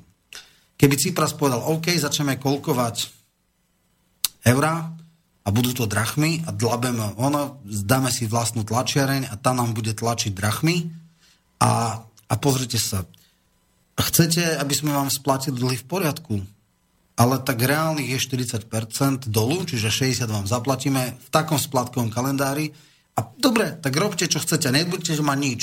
A potom by musel veriteľský výbor zasadnúť a nejak rokovať a možno by to nebolo 60, ale bolo by to 65% a, a bolo by to možno, však bolo by to vyjednávanie, ale nebolo by to diktát. Mm-hmm. Tým, že sa podľa mňa úplne iracionálne držali eura, no tak museli prijať totálny diktát, totálnu diktatúru a, a hovorím, bolo to Grécko má cirka 3% HDP eurozóny. Teraz ešte menej, lebo samozrejme ich HDP kleslo za tých posledných 5 rokov úplne že dramaticky 25%. To je možno Niekedy sa prirovnáva šokovej terapii v raných 90. rokoch, kedy skutočne naše úspory e, veľmi prudko klesli, kedy padali podniky, kedy začala nezamestnanosť, liberalizácia miest, kedy bola tzv. cvalajúca inflácia, čiže v desiatkách percent to mnohí ľudia si ešte pamätajú, že, že favorit išiel z 80 na 250 tisíc ako v priebehu dvoch rokov, kedy, kedy ceny úplne že vystrelili a samozrejme platy boli hlboko za nimi. My sme si prešli niečím takým až do roku 98 sme sa dostali na možno úroveň roku 87, čiže tam bol ťažký pokles. Mm-hmm. O Rusku nehovoriac. Toto niečo podobné prežíva v Grécko. Možno, možno niektorí hovoria, že však my sme si tom prešli a bolo to, len my sme potom, aj vďaka tomu, že sme mali mene, začali vy, rýchlejšie rásť a, a v podstate mali sme vyššie rasty ako, ako eurozóna a kým ja neviem, v roku 89 sme mali HDP na úrovni, ja neviem, 54-56% eurozóny, alebo teda Európskej únie, tak dneska sme niekde na úrovni, ja neviem, 75-80%, čiže dobiehame a už sme prebehli e, Portugalsko, samozrejme Grécko, Slovensko prvé, Česko už takisto predbehlo. Čiže už sme aj niektoré staré krajiny eurozóny a myslím si, že máme celkom veľkú šancu v nejakom horizonte rozumnom prejsť aj cez Španielsko v HDP na hlavu a, a byť niekde na úrovni no, asi na Nemecko ani Rakúsko sa nikdy nedostaneme, ja alebo iba keď pôjde proti nám. Čo, že to my sme boli až tak hlboko ďaleko vzadu v pelotóne? 56%. Ja som si myslel, že sme ne, ne, ne, ne. predu, však to naši predstaviteľia tak hovoria.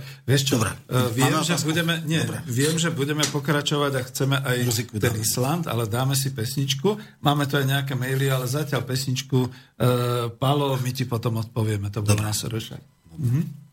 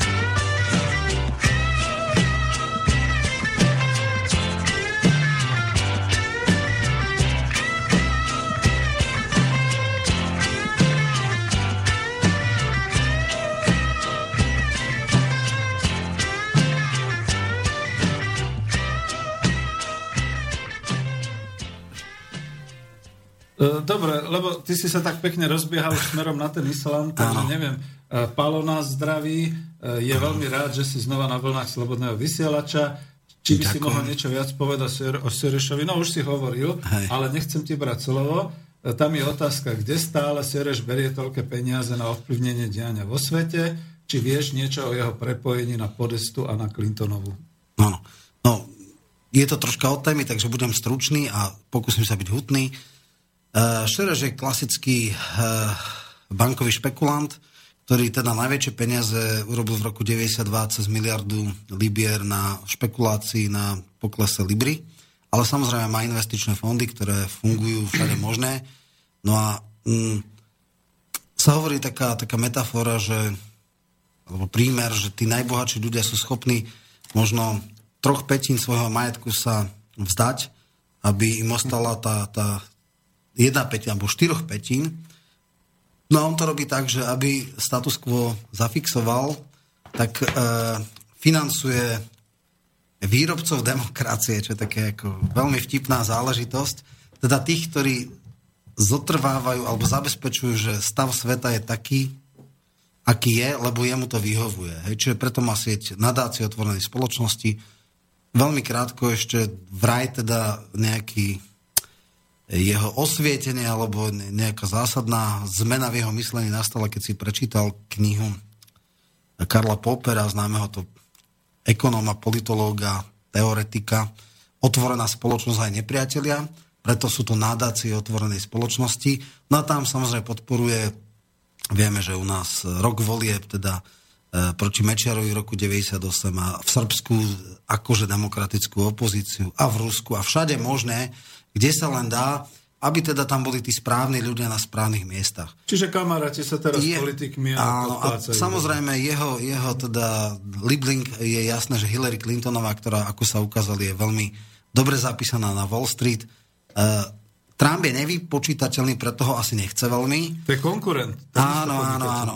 No on je e, realitný magnát, nie finančný, ale to je jedno, ale ako nie je celkom panáčik, ktorý by sa dal ľahko ovládať, čiže áno, robí všetko preto, aby, aby jednoducho e, stav sveta, ako je zafixovaný, ostal a je ochotný na tom dať nemalé prostriedky, aj keď z jeho hľadiska je to malý zlomok a je to taká daň, že teda musím mať nejaké želieska v ohni, aby, aby, aby to išlo tým správnym smerom, aby náhodou si ľudia nerozmysleli a nešli, aby ľudia ne, nerobili v svoj prospech, ale v prospech e, ako tých najbohatších. Takže toľko k tomu. A, a poďme no. ďalej. Poďme Prepáčte, ďalej, poďme ďalej. Islám, Áno, ideme. Islamská revolúcia Áno, v bankovníctve.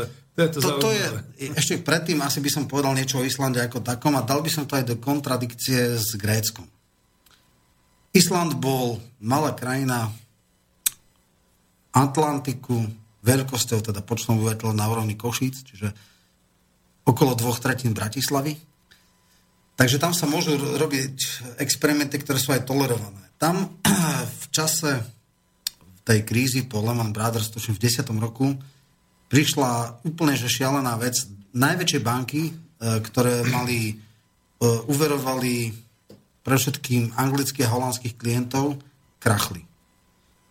To je niečo úplne absurdné a nepredstaviteľné. E, súvaha alebo účtovná e, veľkosť tých bank bola vo výške 10 násobku HDP Islandu. Je úplne nepredstaviteľné, že banka má toľko, pretože nepodnikala v tomto, len mala tam domicil a teda robila rôzne špekulácie. A to už boli cudzie banky. To boli, to boli Landesbank, a, nie Landesbank, La, La, Lasky Bank, už neviem, tam mám napísané presne v knihe Čiže také niečo bank. ako ČSOB a je na Slovensku. Áno, ale, ale to, bola, to bola banka, ktorí založili tam, použili tiež nejaké sofistikované veci, ale samozrejme, že neuverovala Islandianov, lebo z tých, tých 400 tisíc ľudí sa nedá, ale dokonca, tuším, Hradec Králové mal nejaké dlhopisy v tej banke. Skrátka, robili investičné bankovníctvo, Tak. tí zakladatelia mali trískáče, no úplne, že šialené si žili nad pomery a hlavne veľkosť tých bank bola prúser. Akože predstava, že dve banky majú e, ich účtová hodnota vo výške 10 ročného HDP štátu,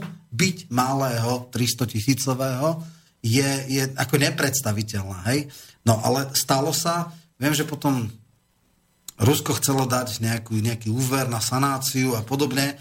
No a oni samozrejme e, predtým dokonca koketovali s tým, že, že aj vstúpia do Európskej únie, začali prístupové rokovania. E, Výška e, životnej úrovne a index kvality života bol veľmi vysoký tam vtedy, lebo skrátka to bol ten severský model.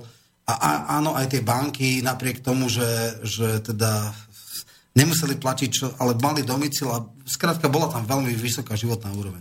Potom našiel úplne, že krach a oni sa dostali do... Oni nemali euro, na rozdiel od Grécka, čiže áno, ťažký e, zlikvidovanie úspor a ľudia vyšli do ulic a povedali nie. Island je jediná krajina, kde tuším, že tí bankári boli odsúdení na veľké tresty, tuším, až 14 rokov. Samozrejme nie, dlhšie, áno, čiže boli nejakým spôsobom e, vyvodená zodpovednosť. Kiež by sa to stalo aj, ja neviem, v Spojených štátoch. Ďalšia vec, e, rozdielna od iných, je to, že ľudia povedali takto nie a povedali, my nebudeme splácať. Jednoducho e, Írsko, to je ďalší prípad, tam tiež vlastne, oni boli, mali zdravú ekonomiku, ale banky im tam krachli a írska vláda povedala, my budeme sanovať banky, e, utiahneme si opasky a všetci socializujú straty. Povedali nie. Islandania povedali, nebudeme platiť vkladateľom a špekulantom z Británie a z Holandska, kde to boli najviac akože postihnuté krachom tých islandských bank. Čo oni povedali, no tak teda akože rozlúčte sa s Európskou úniou. Oni povedali, v pohode, veľmi radi. A skončili prístupový proces a povedali, áno, tie jednoducho budete musieť opísať tie dlhy, tam sú podvodníci, ktorí pôjdu za to sedieť, ale my, štát, súkromné dlhy bank, ktoré vznikli takýmto spôsobom sanovať nebudeme. No tak keď nebudete, tak budete páriovia, vymiaz... No, skrátka, Druhá vec, ktorá bola, bol veľký, bola tá islandská revolúcia. Ľudia povedali, nechceme takýchto skorumpovaných politikov. Celá tá garnitúra politická bola zmetená a začali e, tvoriť akože novú ústavu. A nie politici, ale ľudia normálne náhodne vybrali losom, že tak zdravý sedliacký rozum, napíšte také usporiadanie štátu, ktoré boli ako jednoducho normálne, aby sa takéto zvrhlosti ne- nestávali. Medzi tým už tam bolo viacero volieb. Práve teraz cez víkend boli tiež voľby v Islande. Myslelo sa, že tam vyhra pirátska strana, čo by bolo úplne unikum, pretože však vieme, že piráti majú niektoré veľmi progresívne znaky programu, akože zdieľanie dát a, a podobné záležitosti a spolu so zelenými a s tými ľavicovými skupinami. Nakoniec boli iba tretia najsilnejšia strana, ale trojnásobne zvýšili e, svoj zisk a budú asi vo vláde a majú veľmi zaujímavé a progresívne e, body programu. Mimochodom aj Syriza ich mala, len tá tým, že sa ľudia nakoniec rozhodli ostať v eurozóne, na nich musela rezignovať. No a jeden z bodov reformy bolo, že centrálna banka, ako som spomínal, e, Island má tú výhodu, že má islandskú korunu. Nemá euro, nemá dolár, nemá nič také, akože, kde by e, tá suverenita národa nebola. E, vysvetľovať, v čom sa odlišuje islandský bankový systém od európskeho a amerického, je veľmi zložité. Je to celé popísané v knihe, kto by chcel, ale môžem povedať ten základný princíp. Ten základný princíp, ktorý je v európskom bankovníctve, či už v ECB alebo v Fede, je to, že tieto centrálne banky vytvárajú peniaze z ničoho. Hej? To sú vlastne, dneska je možno, že okolo 3% peňazí v hotovosti a ostatné to sú nejaké nulky a jednotky na displejoch počítačov. To je to, čo virtualizácia to tlačenie ekonomiky. peňazí, Áno. čo robí a to ani nie je tlačenie, to je metafora, To lebo, hovorí, to lebo hotovosť je dneska čím ďalej tým menšia. Hovorím, 3% papierových peňazí je v obehu, všetky ostatné sú len niekde v pamäťach počítačov. A oni si tam v podstate povedali, že banky nebudú môcť uh, vytvárať peniaze z ničoho, že všetko bude musieť krytý, eh, kryté vkladmi alebo e, teda získami z úrokov peňazí a bude sa môcť emitovať len toľko peňazí, koľko tam bude mať. Niečo podobné, ale vzdialené bol zlatý štandard, že neviem, do roku 71, keď to Nixon zrušil, tak každý jeden dolár musel byť krytý zlatom a bol ve- verejne zameniteľný. Takisto ruský rubel bol niekedy veľmi silná mena, lebo skutočne každý mal právo požadovať, aby mu za ruble, alebo do roku 71 za, za uh, doláre vyplatili zlato, hej, podľa teda tej, tej váhy kto, a koľko to stalo vtedy. No a to vedie k tomu, že dneska sú také odborné termíny, že kvantitatívne uvoľňovanie, prepákovanie bank, hej. To znamená, že vlastne dneska má banka na súvách na akože základná položka 10, niekedy 8% toho, čo ako reálnych peňazí má 8% na svojich účtoch, čo, čo požičiava, že, že v podstate e, 92% sú virtuálne peniaze, ktoré nemá. Nemá ani z úverov, ani z úložiek. Jednoducho používa tzv. pákový efekt, ktorý spôsobuje to, že vlastne je to veľmi nebezpečné, môže to krachnúť. Hej? No a Islandene povedali, že takto to nebude. Druhá vec, ktorá je, že dneska sú banky akože e, nezávislé od politikov, aspoň nie priamo, a jednoducho e, máme aj u nás také veci ako že páková brzda, tá, áno, rozpočtová brzda, že nesmieme nejaké parametre rozpočtu a daní, lebo keď nie, automaticky nastávajú niektoré mechanizmy. Máme tu bankovú radu, ktorá teda dáva odporúčanie, vyjadruje sa k rozpočtovej, e, k rozpočtu štátnemu a hovorí, že tak teda, ak toto presiahne, tak bu, bu, bu. A oni jasne povedali vyslane, politici sú na to, aby rozhodli, na čo pôjdu výdavky, banka do toho nebude nejak kafrať, nebude nám hovoriť, že taký rating, onaký rating a musí to tak byť, lebo rozpočtová zodpovednosť, lebo toto, toto. Čiže úplne oddelili rozpočet e, Islandu od, od banky centrálnej a povedali, zúžili tam e, ten, ten spôsob špekulácií tej banky. Tie banky budú mať, aký to budú mať dôsledok? Do istej miery sa môže rozpočtová rozšafnosť znížiť, čo môže byť negatívne v tom, že e, dneska hlavní zástancovia tej, toho kvantitatívneho uvoľňovania hovoria, že ak má niekto dobrý podnikateľský zámer, a keď aj banka nemá, ale mu požičia virtuálne peniaze, on na základe toho zámeru urobí nejaký, nejaký produkt alebo urobí nejakú novú technológiu a vlastne tým posúva, že keď akože z ničoho sa požičiava, tak to lepšie dynamizuje ekonomiku a ekonomika lepšie rastie a tak ďalej a tak ďalej.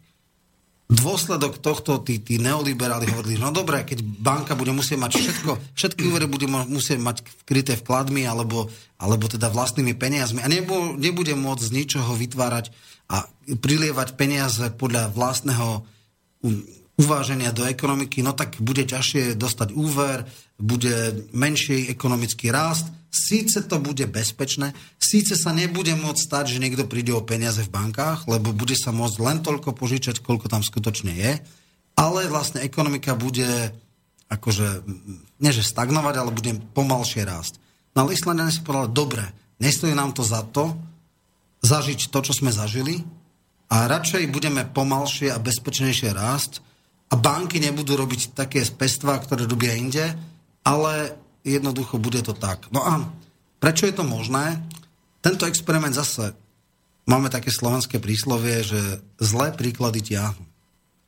No, keby chcel s takouto radikálnou zmenou bankovníctva, bankového sektora prejsť Nemecko, tak asi sa spojí celý svet, ale jednoducho ministra financí alebo kancelára, ktorý by to chcel presadiť, zlikviduje, odstaví, zdiskredituje, neviem čo.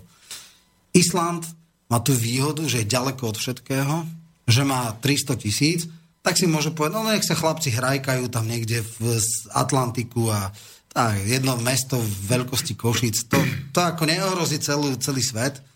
Možno je to aj výsadné postavenie, že je tak troška na periférii, a nie že troška na úplnej periférii a preto si môže odskúšať rôzne experimenty a preto vlastne Island môže byť inšpiráciou, len ten protitlak, tá protisila, ktorá by nastala, keby toto sa chcelo presadiť niekde v Európe centrálnej, hej, tak to si neviem predstaviť. Tam by určite Slovensko by si nemohlo dovoliť to, čo si môže dovoliť Island. A e, ešte jedna vec je mi sympatická. Tam sa krásne ukázalo, že keď je sebavedomý národ, tak jednoducho dokáže sa vzoprieť aj tým silám. E, bohužiaľ, Gréci to nedokázali, držali sa zbytočne a krčovito toho eura a tvrdo pratia e, za to a, a počia krv. Islandiania mali tu guráž, idú svojou cestou a som presvedčený o tom, že zo strednodobého a dlhodobého hľadiska budú na tom lepšie. A toto sa veľmi dobre počúva, za to som ťa ani len neprerušil a za to nehávam poslucháčom možnosť prípadne sa ako opýtať aj na túto časť o Islande, pretože nedozviete sa to prakticky nikde. Ja díky za to, máš to v knihe pekne naozaj napísané pod kapitálou Island odštartoval revolúciu v bankovníctve, pekne si nám to vysvetlil. Je to svetlý príklad, je to cesta, ktorou by sme sa mali uberať. Napríklad ja som sa tým pádom stal stúpencom takejto cesty. A vrátim sa ešte k tomu, či vieme aj nejaké novinky, pretože o Islande momentálne, keď som si googlil, tak som zistil jedinú vec, že veľmi dobrí futbalisti prekvapili a hrali Anglicko porazilo. Áno. A To už bolo dobrý pol rok. Informačná hladina sa zaverela, my nič nevieme o Islande, akurát, že teda vieme, že to tam nie je negatívne, lebo keby bolo, tak okamžite svetové správy na titulkoch prvých strán a v headlines napíšu, že no vidíte ten Island, a tak to bol, a taký to je. No, Island má predovšetkým aj nejakú tradíciu, troška inú než Slovensko. Alting, čo bol ich ako keby parlament, tam bol už od 9. storočia. Čiže majú veľmi silné samozprávny mechanizmus. No jak naša Veľká Morava. No, no, presne. Odvtedy majú parlament. Okrem toho, samozrejme, je to aj možno tá severská mentalita, však to sú v podstate potom, potomkovia starých Norov, a, ktorí teda vôbec vo všeobecnosti, teda Nori majú ešte ten bonus, že majú plyn a v Severnom mori a ropu, čiže oni majú veľkú, by som povedal, aj dividendu, čo sa týka nerastných surovín. Ale Nóri sa ukázali, že majú tu guráž povedať, ne, kašleme na Európsku úniu, kašleme na euro, Island. ideme svojou cestou. Ideme svojou cestou. Uh, možno, že naši pravicoví demagogovia by povedali, keby ako prijali tieto tak dobre, teraz by 5 rokov bolo to možno horšie, ale potom by rýchlejšie rástli a teraz vďaka tomu, že urobili túto reformu, tak možno by mohli rásť 4% HDP ročne a teraz budú možno 1,5%. Ide o to, či to je zdravý alebo nezdravý rast. Tam pochopili, jednoducho 300 tisíc ľudí sa asi skôr dohodne ako 5 miliónov alebo 80 miliónov, že nestojí nám to e, za to rásť rýchlejšie, ale nezdravo, umelo a potom za to ťažko platiť. Radšej budeme rásť pomalšie, radšej budeme rásť e, postupnými krokmi, ale vieme, že ten rast je zdravý.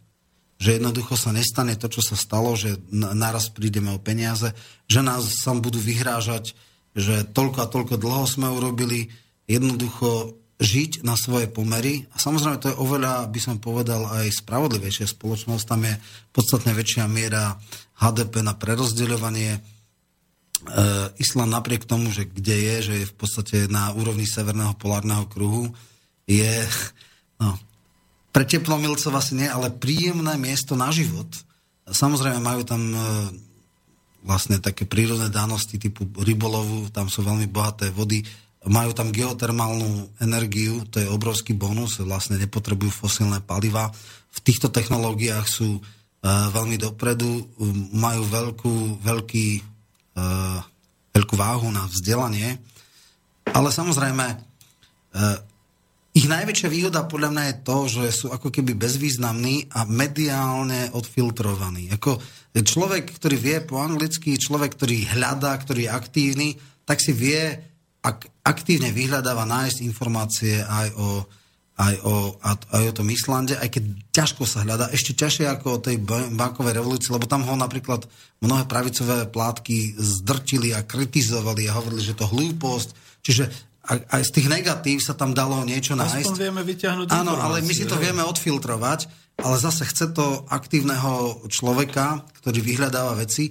A samozrejme, e, ten veľký bonus, ktorý majú, je to, že sú ako bezvýznamní a si povedia, no dobré, tak keď v tom Islande si idú touto cestou, ale nás celkový, svetový, ekonomický, finančný trh to neovplyvní, lebo no, čo také jedna štvrť v New Yorku, ani nie je jedna štvrť, ale ako, ja neviem, 5 ulic v New Yorku predsa nebude uh, hej, 300 tisíc ľudí uh, môcť uh, proti 300 miliónovému národu alebo vôbec finančným korporáciám.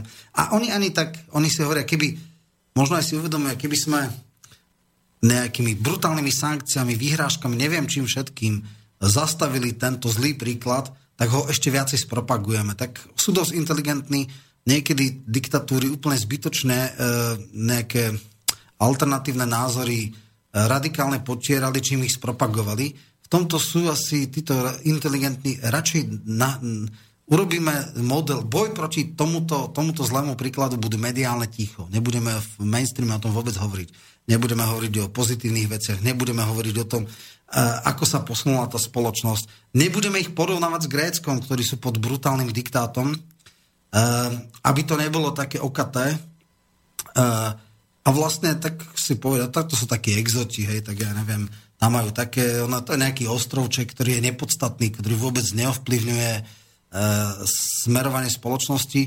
No áno, dneska v mainstreame Island nie je.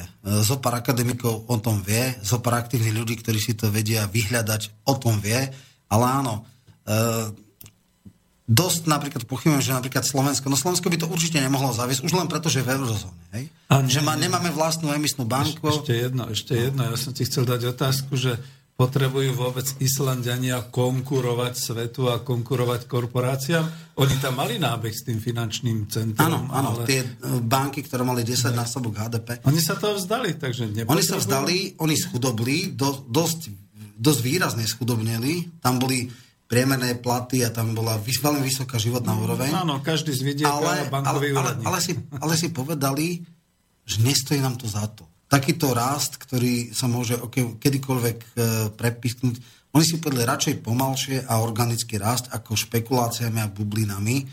Takže A viem, že ťa teraz vedem k niečomu, no. ale predsa len sa opýtam, a čo Slovensko?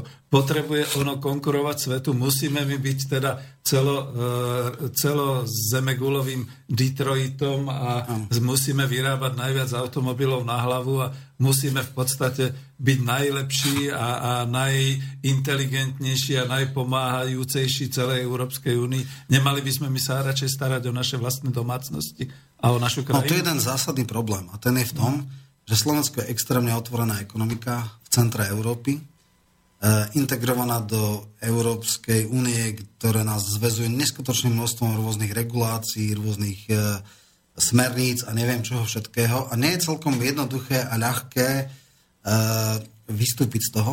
A nemáme Dokonca- príliš ale sebavedomých politikov, ktorí sa už vidia ako riaditeľia Zemegule, ako Nie, ja si myslím, že my- OSN a podobné No, veci. to OSN je veľmi ako pofiderná e, táto, ale to nie je podstatné. Ja si vôbec nemyslím, že máme sebavedomých politikov. No My v tomto smere oni my, sami. má, my máme ponížených služobníčkov. My máme dokonca politikov, ktorí ešte tak akože pre domáce publiku som tam niečo povedia akože aj ostré, ale potom prídu do Bruselu, sklopia uši a držia hubu a krok. Čiže takýchto máme politikov. E, je otázne, a to je ten zásadný problém, že tu na neexistuje verejný, otvorený diskurs. Diskusia o týchto veciach. Ľudia sú ovplyvňovaní z 95% mediálnym mainstreamom, ktorý vždycky selektívne vyberá len pozitíva. Ste v EU, máte tvrdú menu euro. Nikdy ste takú menu nemali. Môžete kdekoľvek v Európskej únii zamestnať sa. Môžete tam študovať za rovnakých podmienok. Máte také a také benefity. Nestojíte na hraniciach. A toto sugerovávajú, tlačia, tlačia, tlačia, tlačia a ľudia povedia, čo urobí slovenský človek, čo urobí ženička na východe Slovenska? No však idem do Rakúska, no tu nás sa nemám zamestnať, tak budem sa starať o starých ľudí. Presne tak. ako- Čiže ja sa práve obávam, ako uh, ja mám ako keby optický klam, ale snažím sa ho korigovať, že ja sa pohybujem v skupine ľudí, ktorí to nevidia tak, ktorí nečítajú, než nečítajú. Ja veľmi intenzívne sledujem mainstream, noviny, časopisy a tak ďalej, ale viac menej s jediným uh, zmyslom poznaj argumenty svojho oponenta. Ale samozrejme, ja som človek, ktorý teda číta rôzne iné veci a vie si nájsť tie alternatívne informácie, vie si ich skonfrontovať a vie si nájsť uh, ako alternatívnu cestu, minimálne vie pomenovať, uh, čo je zhnité v štáte Dánskom. Zásadný problém je, že ja som na všetkých čiernych listinách v silných médiách. Ja sa tam jednoducho nedostanem, lebo ja nehovorím to, čo sa odo mňa očakáva. A tým pádom každý človek má nejaké siete, každý človek má nejaký vplyv na nejaký objem ľudí, ale zrejme ľudia mojich názorov, mojich myšlienok, e, mechanizmus spôsobí, že sa nikdy nedostane do tých médií, ktoré môžu otvoriť oči, ovplyvniť viacej ľudí. A preto sme v podstate v takom okruhu, ale nie je to len tým, že vlastne tu na chýba nejaký verejný otvorený diskurs a, a diskusia o názorov, o smerovaní. Ide aj o to, že jednak teda väčšina ľudí je pasívny, neaktívny, nevyhľadáva si tie veci, ale, ale potom aj tá reálna realizácia, ja keby som bol premiérom, čo samozrejme sa nikdy nestanem, tak je otázka, vôbec bolo by v mojej sile, neviem, vystúpiť z Európskej únie. Ja som, a to je zase, nebuďme e, deformovaní optikou, že sme v nejakej subkultúre, ktorá má iný názor. Bol by úspeš, bolo by úspešné referendum o vystúpení z EÚ? No, podľa mňa určite nie, pretože ľudia si to neuvedomujú. Už sme tu v opozícii, ale nechcem ako, nechám ti myšlienky. No, nie, nie. Vieš, lebo aj ten Island bol trošku za mimoriadných situácií. Ten Island, Island si to mohol dovoliť. keby nebola tá finančná kríza. A my tu na Slovensku musíme len počkať, kým sa zrúti automobilový priemysel, alebo kým sa zrúti euro alebo kým nastane naozaj prielom v, migračnej kríze, že nie 19 migrantov prejde cez naše hranice na Čierno, ale 190 tisíc. Potom budeš vidieť, ak sa začneme rýchle hýbať. No, a to je zase mm-hmm. ako nepodliehajme optimizmu. Teraz to je krásna Ja e, optimista. apokalyptická vízia bola, ale to si už aj starý Marx myslel, že ten kapitalizmus skôr alebo neskôr musí spadnúť, lebo však tak neskutočne zdiera tých ľudí je taký nespravodlivý tovar, nadvýroba, ten e, vlastný kapitálu si privlastňuje prácu tohto svojho zamestnanca a ten živorí v strašných podmienkach a on sa, bohužiaľ, ten kapitalizmus ukázal taký flexibilný, urobil nejaké ústupky, predlžil svoj život, odkedy Európska únia hovoríme, už to krachne, keď nie na jar, tak na jeseň, keď nie na jeseň, na jar. A on je tak flexibilný, tak si nájde, také možnosti má, mm, tak ohlupuje. Nevysvetlil si nám to trošku ako z toho pozadia tých e, naozaj tých bohatých a toho, jak Áno, lebo majú všetky kapitál. kľúče v rukách. No, ale to je je veľmi ťažké hrať Je proti ťažké niekomu. hrať voči podvodníkom a voči zlo- Áno. A preto, no, no presne tak, oni majú úplne iné karty ruka. Je veľmi ťažké vyhrať nad niekým, keď má niekto samé tromfy a ty, keď máš slabé, slabé e, karty. A to, že to krachne hneď, to nebude také jednoduché. Koľko sme už čakali na krach, koľko kríz mal. Bola veľká hospodárska kríza. Veľká vec, akože kapitalizmus kultivoval súperenie systémov. To bola najväčší argument, ktorý nútil kapitalistov, aby sa správali ako tak slušne, lebo v socializme bol 8-hodinový pracovný čas, zdravotná starostlivosť, Skrátka, boli veci, ktoré jednoducho ukazovali, pozrite sa, títo ľudia, tam je, tam je plná zamestnanosť, No, no, tam nikto nie je v chudobe, každý, a to, to padlo. Bola to, to padlo. ktorá a už toto nie je. bolo najsilnejší, uh, najsilnejší argument, ktorý nútil aj tých kapitalistov, aby sa správali ako tak znesiteľné. Našťastie Dneska, máme druhú konkurenciu a to je ten Rusko a teda východno-južný e, povedzme ako, neviem ako to povedať. Viem, BRICS, krajiny BRICS No, a alternatíva, vidíš, ale zase tiež ako zase neidealizujeme sa Rusko, však tam sú tiež oligarchovia, tam je tiež tak. Konkurencia hospodárska. Pozor. Áno, čínsky model je samozrejme alternatíva a iste všetci hovoria, že keby Rusko išlo čínskou cestou, nie Jelcinovou, asi by bolo na tom podstatne lepšie. Existuje azijský model, ktorý garantuje isté základné sociálne istoty ľuďom, ale zase je to za cenu, povedzme, obmedzenia alebo autoritatívnych vlád, že to sú také hej, tie azijské tigre, singapurský model, že to je defektná demokracia, tak to politologovia hovoria, kde vždycky vládnu tí istí, možno osvietení, ale je tam najväčší index akože podnikateľského prostredia a podobne. Neviem, či toto je celkom úplne že cesta, ktorá je nasledovania hodná. Pýtal som sa len kvôli tej Áno. konkurencii toho Tak, tá kapitalizmu. konkurencia, ale to je zase tiež len kapitalizmus. Aj, Veď, aj tá ne. Ázia je kapitalizmus, aj Rusko je už dneska kapitalistické, hej? A zase ako medzi Ale nami... sú ináč kapitalistické. sú ináč kapitalisti, ale ja som od prvej chvíle povedal, že kapitalizmus nie je monolit. Že iný je v Bangladeži, iný je na Filipínach, iný je v Číne a iný je v Švédsku. A áno, ja by som chcel, pre mňa je z existujúcich odskúšaných modelov najpriateľnejší, najsympatickejší škandinávsky model spoločnosti. A povedzme niektoré prvky, ktoré sú aj v južných krajinách typu Mondragon, e, družstevné hnutie, ktoré malo byť preferované daňovo, neviem ako. A to sú napríklad aj tie, tie ja napríklad strašne dlho uvažujem, a toto už úplne troška iné, ale len v jednu vetičku poviem, že, že aké nástroje by sa mali alebo aké riešenia by mali ponúkať alternatívne povedzme, ľavicové koncepty. Hej? No, a, ta- a vidíš, toto po nás chcú, to si necháme zase do ekonomickej Jasné. demokracii. Máme posledných 10 minút, ak Áno. vôbec. Je niečo niekto? E, Chcem ešte teda, že no už pomaly ani Nie. nevolajte. Keď, ale, Ste doteraz nevolali? Díky veľmi pekne, že nás počúvate, však teda boli aj maily. Ale chcem sa opýtať takto, že to je to, že všetci chcú po nás riešenia.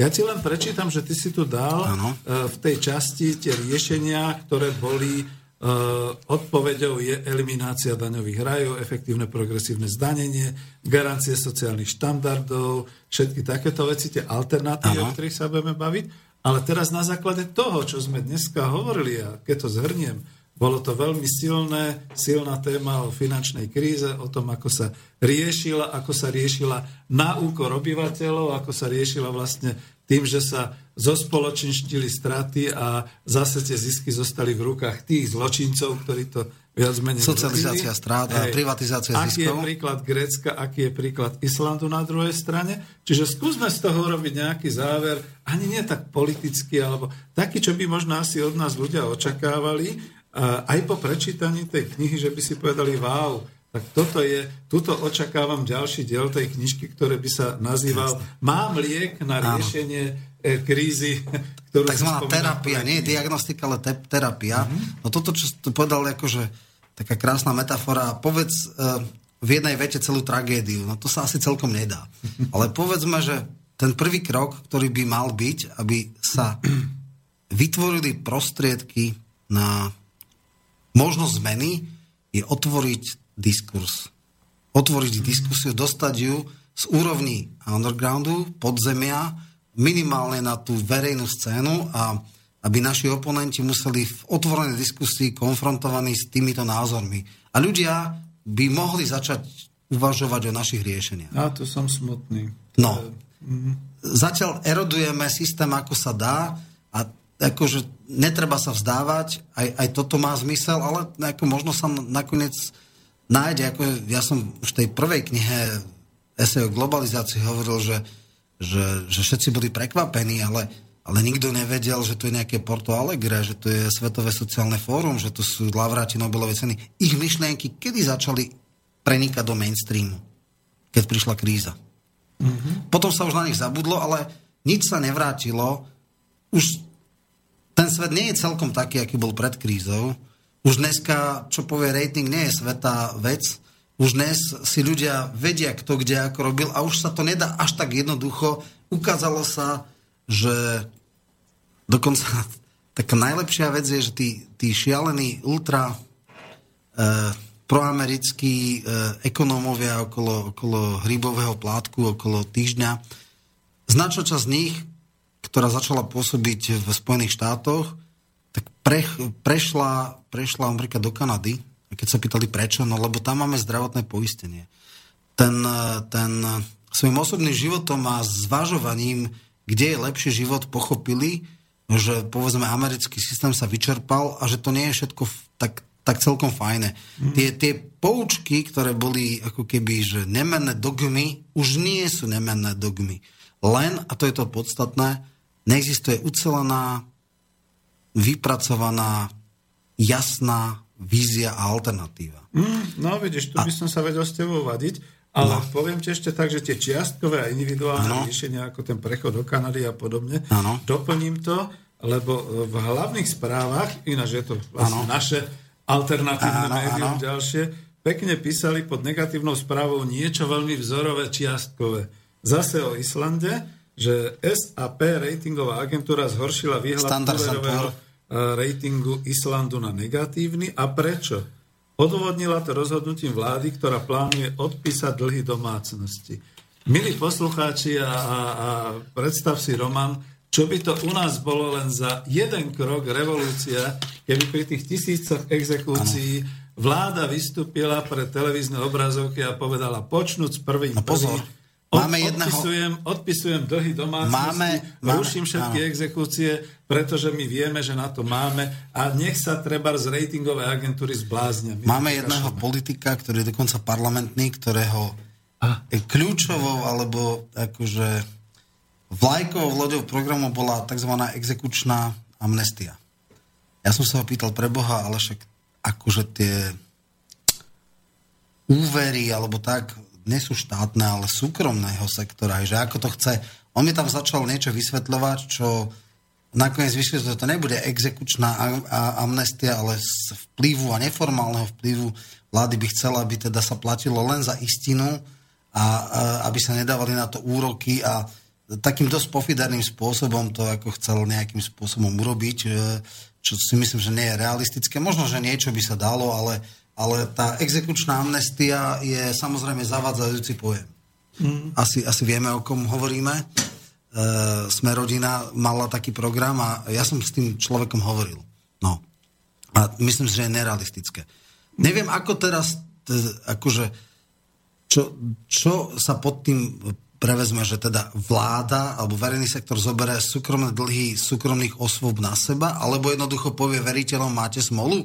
No a to je ten obrovský problém, lebo samozrejme máme tu niečo ako arbitráže medzinárodné. E, technicky by som musel vedieť presnejšie, že ako to vlastne chcú realizovať. No veď to je to, čo No. sa nedozvieme o tom No, Islande. no. Keby niekto bol na Islande a vedel by nám zavolať, ešte by možno že ako, je to, ako, dali- ako sa mieni lebo- to odlženie domácnosti? Lebo, Rozhodnutie vlády, ktorá plánuje odpísať dlhy domácnosti. Veď to je taká veta, môže že... byť, uh, viem si to predstaviť v jednom, že verejné dlhy, ja neviem, sociálnej poistenie, zdravotnej, uh, ak majú štátnu elektronickú spoločnosť, Mhm. že štát povie, dobre, bola kríza, zadlžili ste sa a uh, veci, ktoré, alebo sumy, ktoré dlžíte vlády, tak to odpíšem. To sa dá, hej? To, si viem predstaviť. Ale neviem si predstaviť, že kúpil som si auto na leasing a prestal som ho splácať a že vláda povie leasingovke, vieš čo, zakážem ti vydl- vy- vymáhať dlh od súkromného, to, to si neviem Nie, predstaviť. nie, tam hej? zrejme zostali nejaké tie čiže- škaredé veci čiže- z tej islandskej No, krízy. takže čiže tam si predstavím, viem si predstaviť, že štát povie, že dobre, e,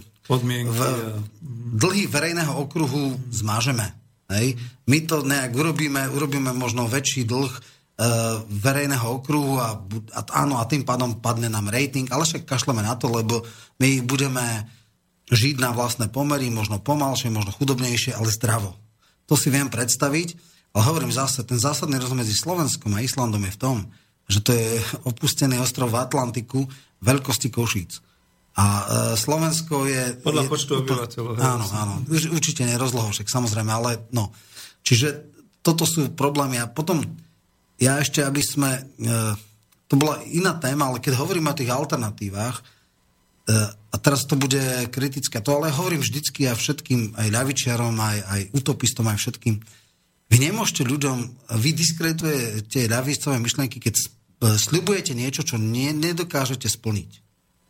Ľudia e, nie sú hlúpi a ne, ne- nechcú sa nechať klamať nejakými utópiami alebo hlúpostiami, e, ak 0,3% strana povie, že bude všetko znárodňovať, no tak je to lož, lebo na to nemá. Mm, a to nám nahneváš našich poslucháčov. V poriadku, ale e, ja zase nechcem byť, jednak ja nesom, e, nechcem byť populista a nie som politik a akože mne sa hlboko prieči, lebo ja, e, ak ma niečo fakt vytáča, je keď niekto zo mňa robí idiota. Lebo ja sa nepo... A ja nechcem... Radšej som schopný počuť nepríjemnú pravdu, ako sa klamať nejakými, nejakými víziami, ktoré sú nerealistické. A preto si som napríklad, keď hovoríme už, ono to má nepriamy súvis, ale posledná myšlienka, ktorú chcem povedať. A chceme dať reálnu alternatívu e, voči súčasnosti a vytvoriť nejaký radikálne ľavicový koncept spoločnosti, radikálne neextremistický, tak musíme aj ľuďom ponúknuť reálne riešenia. Dneska na nich určite nedvojde, lebo to je veľká téma. A o tom Ale- bude tvoja áno, budúca dobre. kniha riešenia krízy. Lebo Reálne riešenia, pomaly- pozor, reálne riešenia. Máme už pomaly Ja si, ja, ja si no. ľudí vážim a nikdy ich nechcem klamať. A keď e, ľudia pochopia, že to, čo hovorím, je reálne, tak skôr mi uveria, ako keď im budem sľubovať to, čo chcú počuť, ale oni intuitívne pochopia, že to je nerealistické. Dobre, díky veľmi pekne. Chcel som ti dať tú šancu povedať o tej ďalšej knižke, ktorú budeš robiť, ale ne, nekončíme tak, že by Ďalšie sme sa časti knihy nestretli. Hej, hej, že by sme sa Áno. nestretli. Každopádne díky, že si si našiel cestu až rýchle zo severu sem k nám dneska večer do Bratislavy. Ďakujem Martinovi, že sa o nás staral a ďakujem vám, poslucháči, že ste počúvali, posielali maily, no telefonovať budete na budúce. Ďakujem pekne, lúčime sa s vami. Ďakujem aj ja a teším sa na ďalšie stretnutia.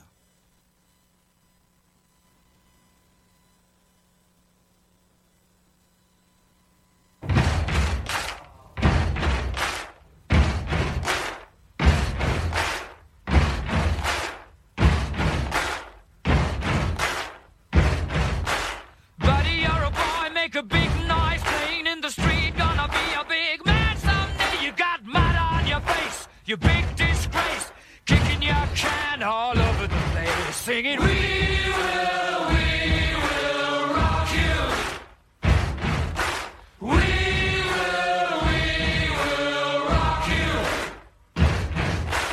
Buddy, you're a young man, hard man, shouting in the street. You're gonna take on the world someday. You got blood on your face, a big disgrace, waving your banner all over the place. We